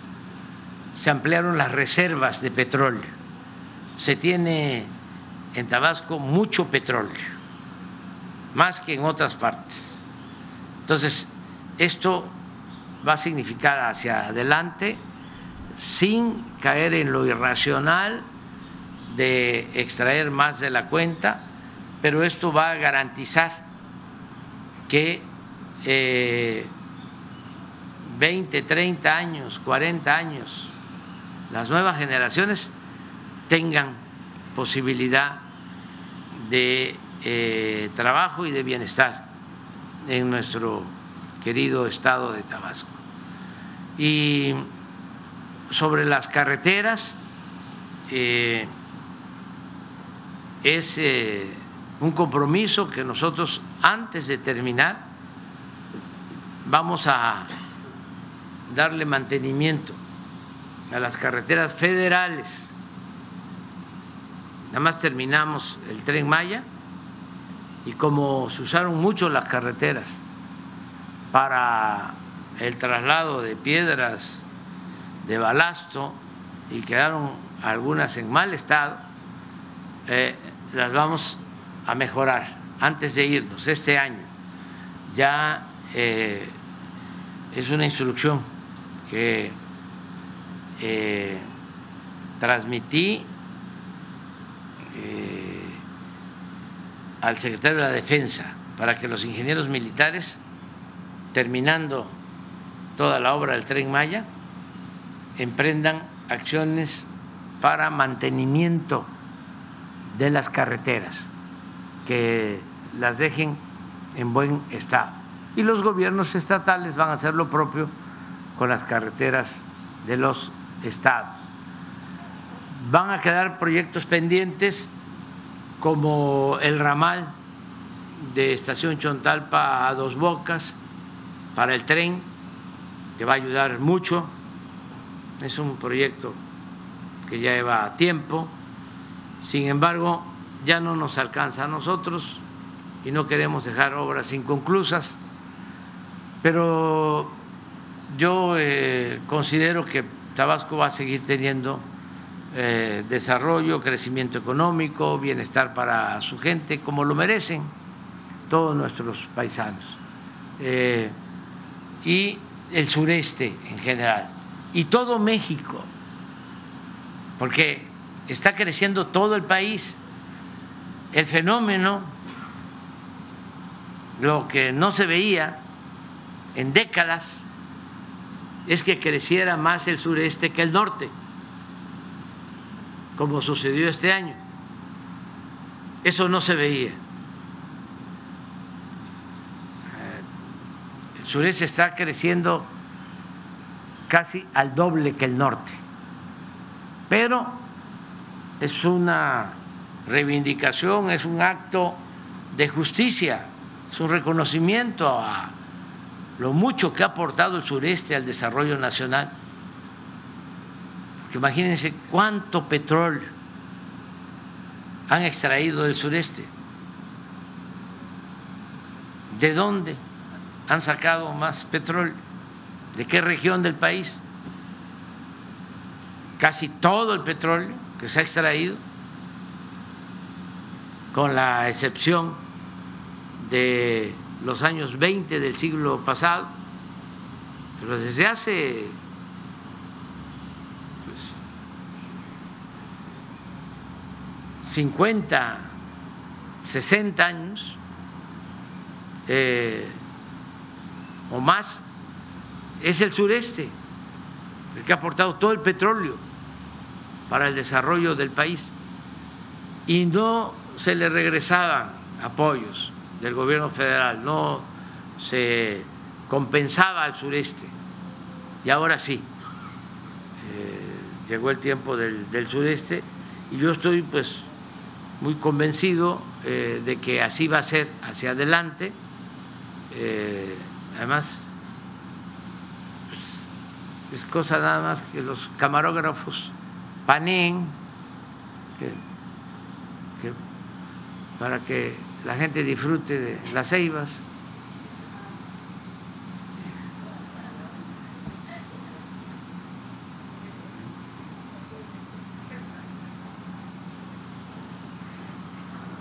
Es un primor.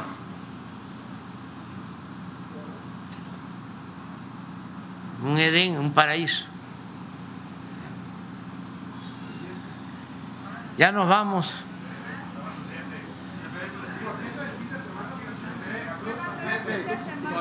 las comunidades de, cercanas a, la refinería de Boca está demandando que antes que usted se vaya, estoy hablando Paraíso, Culhuacán, Comalcalco, Comalcalco, Paraíso, eh, Cárdenas, Jalpa, este, Nacajuca, incluso del centro, está pidiendo o está planteando que antes que usted se vaya, no se sabe si por mediante un decreto establezca que, que la refinería Dos Bocas, cuando menos contrate el 30 o el 50% del personal de la región, sobre todo esa, los municipios que le estoy comentando, porque están eh, lamentando que se crió la refinería, pero actualmente o los que están, porque se van a quedar cerca de 1.300, 1.500 que la van a operar a futuro, eh, casi están contratando eh, personal de Veracruz. Yo entiendo que son técnicos especializados, pero con las universidades que se han creado alrededor de la zona, también entiendo, o, te creo que hay eh, mano de obra ya calificada como para que eh, la contratan en, en dos bocas. O sea, ¿Cuánto es que dices? está- 30%. 30 o o 50%. No, 30. Ya está. Lo que usted diga. Voy a convencer a Octavio. Correcto. La, la otra es, bueno, esto es personal. Aquí tengo una publicación que hizo usted. Sí, pero aquí viene un ensayo de usted eh, que publica lo- la revista de la Universidad del 85. Después de dos años que usted este, eh, renuncia al PRI o, o renuncia a la, a la dirigencia estatal del PRI. Estamos hablando del 16 de agosto del 83, cuando usted eh, abandona el PRI. Y en el 85 publica, aquí en la revista, comparte créditos con Enrique González Pedrero, Adolfo Gili, muchos que, incluso Aguilar Camín, está aquí. Este, el párrafo último, en el 85, usted ya todavía reconocía que el Estado mexicano, o quienes estaban al frente del Estado mexicano, eh, eh, eh, tenían las instituciones como para hacer de México un país eh, bollante, democrático, porque usted plantea también que faltaba la democracia, que faltaba justicia social, que faltaba la distribución de la riqueza, incluso eh, ya estaba acusando este, el burocratismo prácticamente. Pero me sorprende a mí que también en este texto, cuando usted fue dirigente del PRI, en los cientos de boletines y publicaciones de los periódicos locales de esa época, la palabra corrupción está presente, está presente, pero en este texto ni una, ni una. Mi inquietud es, a ver, ¿cómo veía usted desde, de- porque creo que lo hizo cuando estaba en el, Instituto del Consumidor, el, ensayo, ¿no? Eh, yo digo, a ver, si como dirigente del PRI todos los días desayunaba corrupción, comía y cenaba corrupción, y ahora ¿por qué no, no menciona la palabra corrupción? ¿Qué pasó en ese tiempo? ¿O, o qué estaba pensando usted? No, ya hablaba yo de corrupción. Es no una cuestión de, de tiempo y de, de lo que escribía. Eh, yo eh, abandono el PRI fundamentalmente por eso. Y te recomiendo un libro en la próxima este, lo constatamos. Un libro que escribí a finales del 88. Este es el 85. 85. Bueno, tres años después. Bueno, el, el fraude electoral. Sí. Del 88 con prólogo de Carlos Monsiváis. Así es. Se llama eh, Tabasco, víctima del fraude. Así es. Sí, ese, en ese libro hago este, una reflexión sobre el por qué mi salida del PRI. Y hablo de la corrupción. Pero te voy a dar otros elementos. Creo que sí, este, antes eh, hablé de eso, de la corrupción. Pero no solo hablé, fui director del INI y combatimos la corrupción y el caciquismo. Y le dimos su sitio, su lugar a los chontales. Ahora en mi nuevo libro eh, cuento algo sobre eso, de cuando inicié eh, mi vida pública en Tabasco, en la zona indígena Chontal. Y sí eh, trato el tema de la corrupción, pero más en el 88. O sea, tres años después. Y desde entonces, bueno, te no quiero usar la palabra reto, te convoco. A una entrevista en Palenque después de, en octubre. No, no, esa no. No. Te Por convoco. cierto, que por espérate. cierto me debe la de 2015. Sí, te convoco a que me presentes a un dirigente político que haya hablado más de corrupción No hay, no hay. en el país, No hay, en la historia. no hay. 32 años y no sé.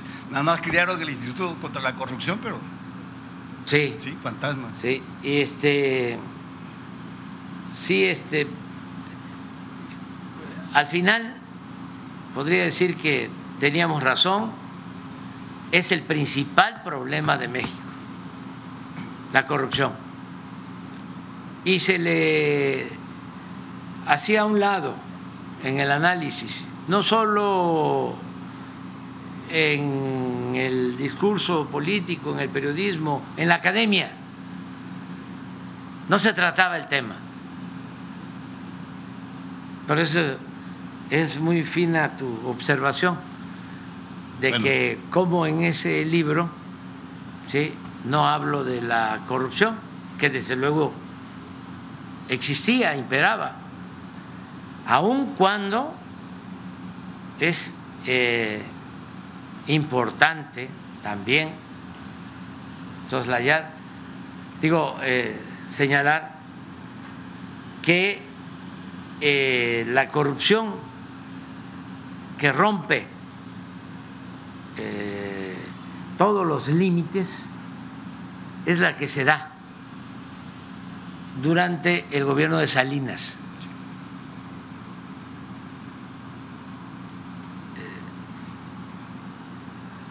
Eso es algo único. En temas de corrupción,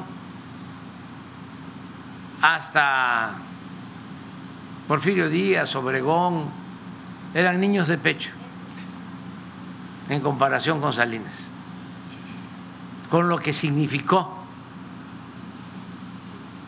el gobierno de Salinas. Por eso, hace poco le hice un- una pregunta a una gente que lo conoce bien y que sabe de estas cosas, de los adinerados, de los afortunados. Y le pregunté, ¿quién es para ti el presidente vivo, expresidente vivo, incluyéndome desde luego, con más dinero, el más rico? Ni lo pensó. Salinas, me dijo. ¿Quién sabe si sea cierto? no? Dice, pero es que hubo eh, muchos negocios, muchos, muchos, al amparo del poder público. No se llegó a demostrar que su hermano Raúl sacó 100 mil millones de dólares de un banco famoso de Estados Unidos hacia Suiza y al director de ese banco famoso lo corrieron. 100 millones de dólares, perdón, dije 100 mil, 100 millones de dólares. 100 millones de dólares. Y este, para los que defienden el Poder Judicial, todo ese dinero se le devolvió.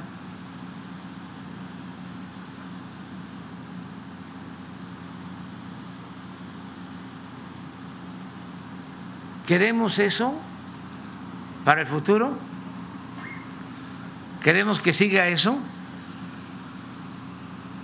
¿Ustedes qué opinan? Ya no. No, no, no, no. Si así lo piensa la mayoría de la gente, entonces pueden contratar a los publicistas más siniestros o perversos. Pueden destinar cayucados de dinero, costales de dinero, a la publicidad, pero no, la gente ya no quiere eso. La gente quiere que haya honradez, que se acabe la robadera para siempre, el bandidaje oficial, que el dinero del presupuesto se distribuya con justicia, que le llegue a todos. ¿Cómo era antes? ¿Le llegaba el presupuesto al pueblo? No, si acaso en épocas de elecciones, migajas, las despensas, el frijol con gorgojo, los pollos, los patos. Me acuerdo que aquí en Tabasco decíamos, no queremos candidatos ni de pollos ni de patos. Materiales de construcción, dinero en efectivo, chivos, borregos, puercos, cochinos, marranos, sí, molinos, me acuerdo, molinos, y le fueron subiendo porque luego eran eh, aparatos electrodomésticos y luego tarjetas. Me acuerdo que en el 2012. Tarjetas. Monex. Monex y Soriana. Este. Hasta eh, tarjetas para hablar por teléfono. Y todo esto lo estoy recordando porque ya el nieto de don Jesús Silva Gerso, estaba yo viendo eh, una parte de su texto, hablando de que va a haber una elección de Estado, cree que somos iguales. Si don Jesús, su abuelo, lo leyera, se volvería a morir. Pero así sucede, se van deslavando los hijos, los nietos. Por eso este, hay que juzgar al responsable, no a los hijos, no a los nietos, si son buenos o son malos. No, es un asunto hereditario no es de genes, son circunstancias. Pero ayer o antier escribió eso. Y ahora están todos estos pseudointelectuales. ¿Le puedo, le puedo leer un párrafo de don Jesús Silva Gerso que, que está aquí sobre la derecha? A ver. Se lo leo. Para él se lo dedicamos ah, claro. al nieto, que está en el Reforma Pero así están todos los escritores ya. Hay uno que, que lleva años defendiendo al PAN, a ver si me acuerdo, pero que cada diez minutos en contra, también un pseudo intelectual, Crespo, José Antonio Crespo. José Antonio Crespo. ¿sí? Cada diez minutos eh, fueron de los que convocaron en el 2000. Yo creo que ese es el problema que tiene conmigo, a que nos uniéramos todos porque Fox iba a hacer el cambio. Me lo encontré en ese entonces, en un restaurante. Y me dijo, es el momento. Le digo, no, yo no creo en eso. Y él promovió la unidad porque había que acabar con el PRI, porque los del PRI eran unos corruptos y los del PAN eran íntegros, honestos. Miren cómo terminó todo. Y en una actitud de deshonestidad intelectual, no se atreve a reconocerlo, que se equivocó, que era lo mismo, y algunos dicen no es más, más de lo mismo, es peor, o fue peor lo que hicieron. Y a lo mejor sí, por la hipocresía, porque engañaron a gente buena de que ellos eran distintos y terminaron igual, peores en algunos casos. Y no creían cuando hablábamos del PRIAN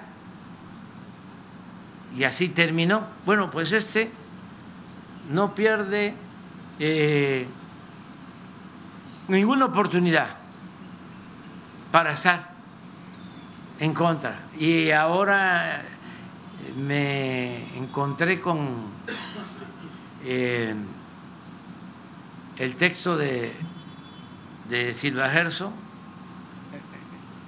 y me encontré con otros que van igual, este, de que vamos a hacer una elección de Estado. No, no somos iguales. No somos iguales, nosotros no compramos votos, no usamos el presupuesto para favorecer a ningún partido, a ningún candidato. Nosotros tenemos autoridad moral.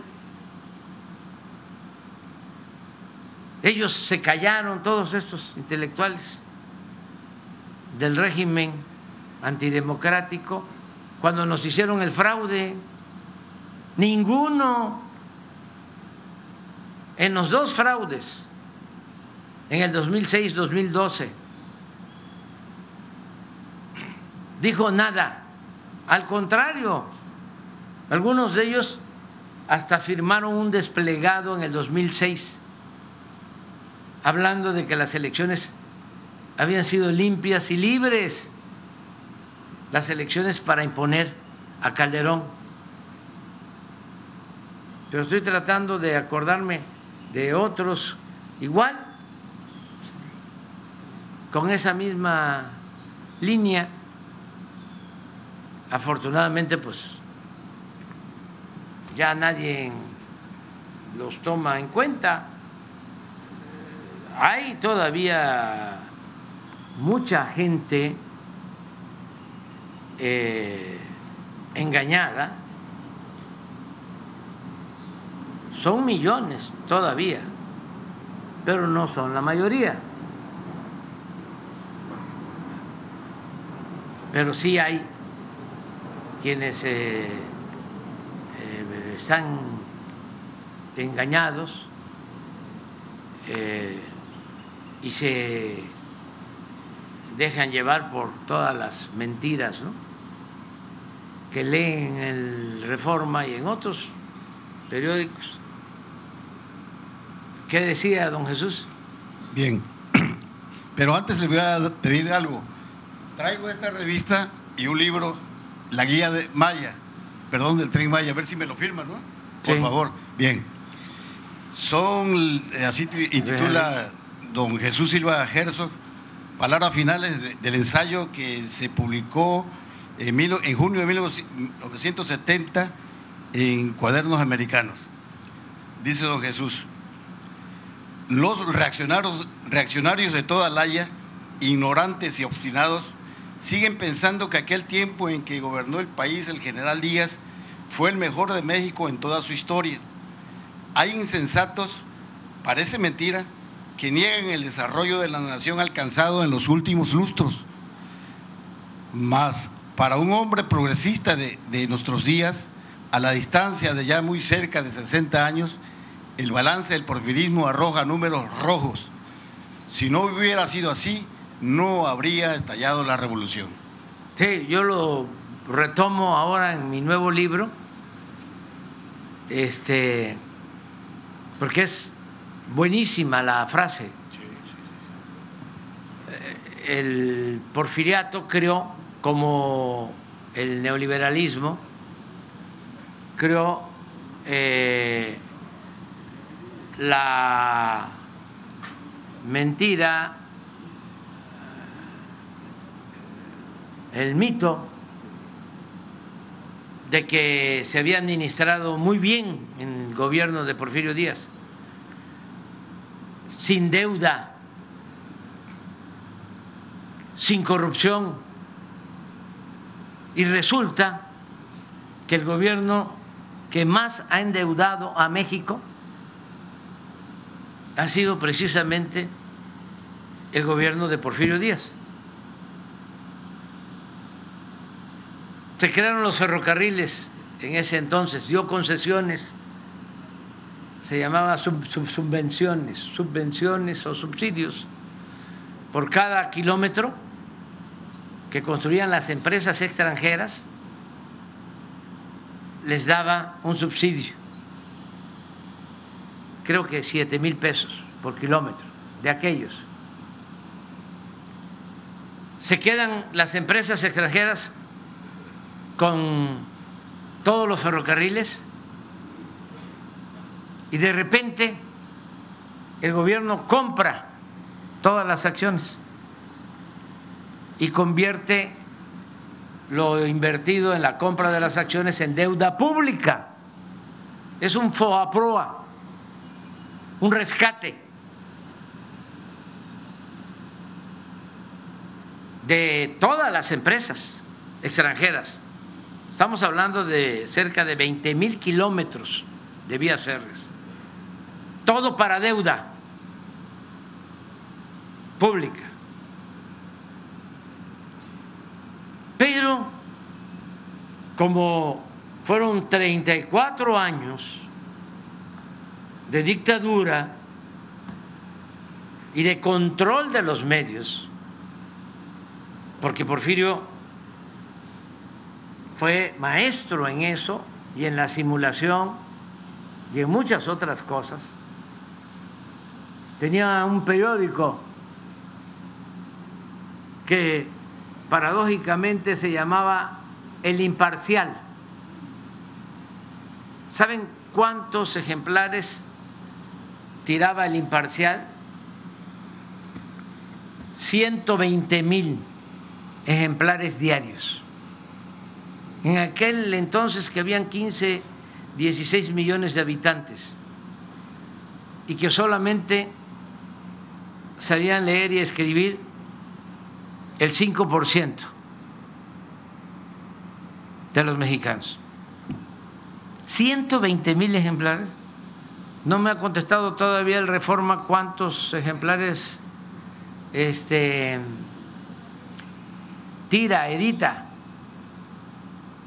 Era un periódico y estilo reforma, pero con mejores escritores también. Porque como decía nuestro amigo Fontanelli, que en paz descanse, todo tiene su nivelito. Este, Entonces se creó ese mito de Porfirio Díaz, el buen gobernante. Entonces cuando escribe don Jesús esto, es cierto, dice, insensatos, si el gobierno de Porfirio Díaz hubiese sido un buen gobierno, no hubiese habido una revolución.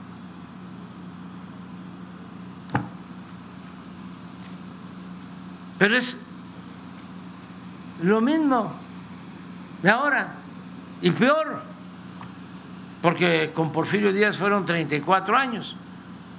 El neoliberalismo tardó 36 años. Imagínense cómo manipularon. Por eso hay muchos que no los cambias con nada. No los cambias con nada. Todo lo que se hace está mal, el tren Maya, ¿por qué lo de mexicana? ¿Por qué la pensión? ¿Por qué el apoyo a los jóvenes? Todo, todo, todo, todo. Está mal. Y ahí están. ¿Ya vistes que se demoró el tren Maya? ¿Ya vistes que no salió a la hora eh, mexicana? Y así, por el estilo.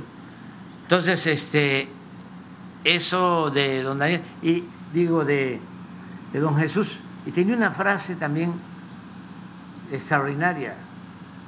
Todo esto le puede ayudar al, al nieto. Este, tenía una frase así que decía, decía don Jesús Silva Gerso, progreso sin justicia es retroceso.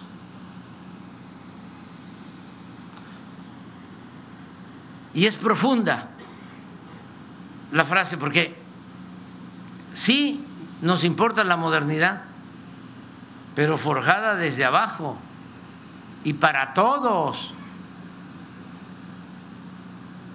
¿Qué vamos a estar pensando solo en el progreso, en la modernidad?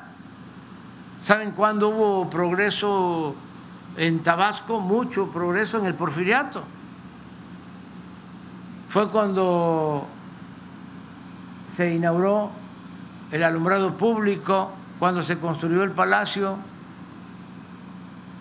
cuando había conciertos de piano, de violín, en Villahermosa, San Juan Bautista. Sí, pero ¿saben cómo se logró ese progreso? Con la esclavitud de los peones en las monterías que los esclavizaban, los llevaban a los cortes de madera de la caoba que se cortaba en Tenosique, en toda esa región maderera, en la Lacandona y por el río Sumacinta bajaban miles de trozas para embarcarse en frontera a Europa y a Nueva York, porque era la reina, sigue siendo la reina de las maderas, y se usaba para las construcciones más lujosas de Europa, la caoba, pero el que trabajaba en una montería era un esclavo.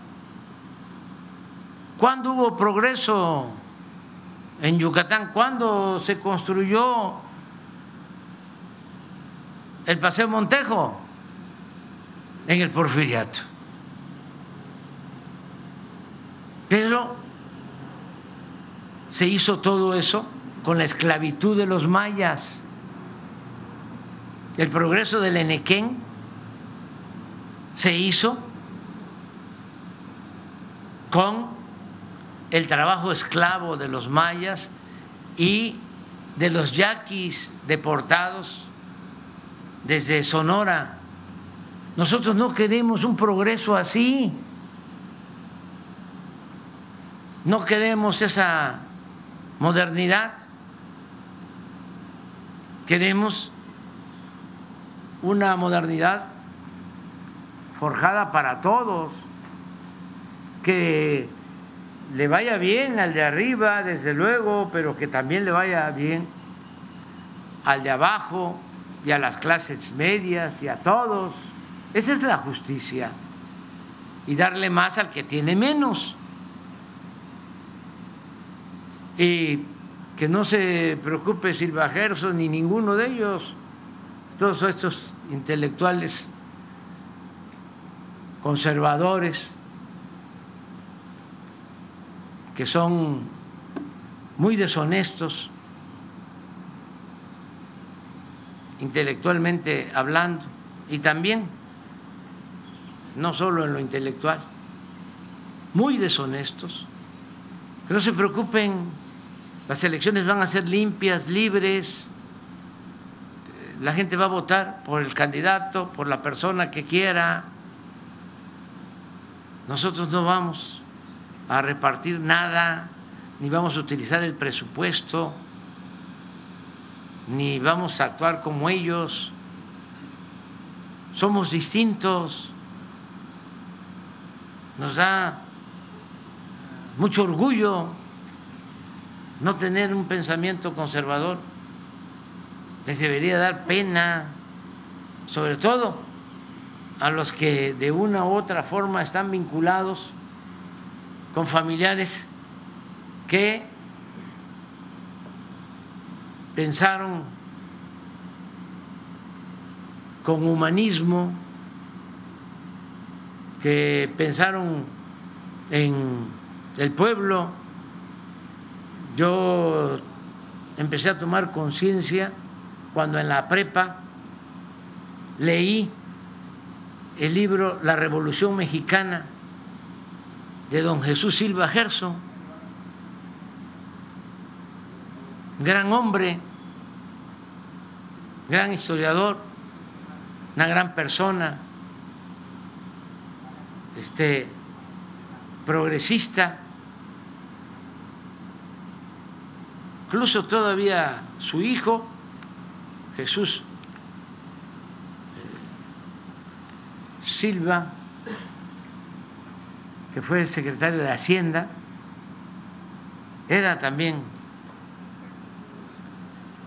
progresista, aunque ya formado en universidades de Estados Unidos, ya traía este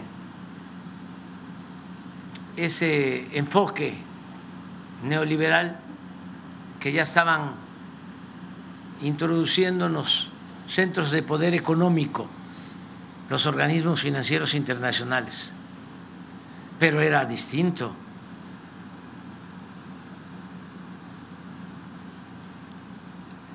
Ya Jesús, con todo respeto, nieto o hijo de Jesús, eh, Silvia Gerso Flores, eh, nos, me tocó eh, ser este contendiente, porque él fue, él fue este candidato del PRI eh, para la jefatura de gobierno en el 2000.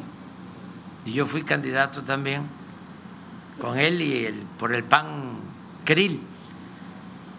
Además, una gente muy buena y con sentido del humor Sí, una vez le dije en un debate, digo, apúrese, licenciado, este, se está usted quedando muy atrás. Estábamos en un debate en el Club de Industriales con Krill. Y desde entonces, pues, los potentados ya estaban apoyando a Fox y a Krill. Ya Fox había dicho de que era necesario poner en práctica el FODAPROA. Y ya estaba a favor, pues, de los saqueadores. Entonces ya se veía la cargada, ¿no? De los potentados. Igual en el caso de la candidatura para la jefatura de gobierno. Entonces ya estaban alentando a Krill. Yo estaba en las encuestas en primer lugar, pero este, ya estaba cayendo Silva Gerso Flores a tercero y Krill a segundo. Y le dije, apúrese, apúrese, apúrese, licenciado. Este, hay que hacer campaña temprano y todo. Si no, le voy a mandar de regalo una hamaca. Le dije. En la- el próximo, no me has mandado la hamaca, Andrés Manuel. Era extraordinario, extraordinario, un- una persona eh, muy buena, eh, este, mucho, muy, muy bueno. Vámonos ya, vámonos. vámonos. El viernes va a presidente, le quiero regalar a Río Blanco el domingo. La foto con la prensa. Y el viernes, Señor presidente. El sábado, ¿qué tiene, presidente? Presidente. Una foto con la prensa, presidente.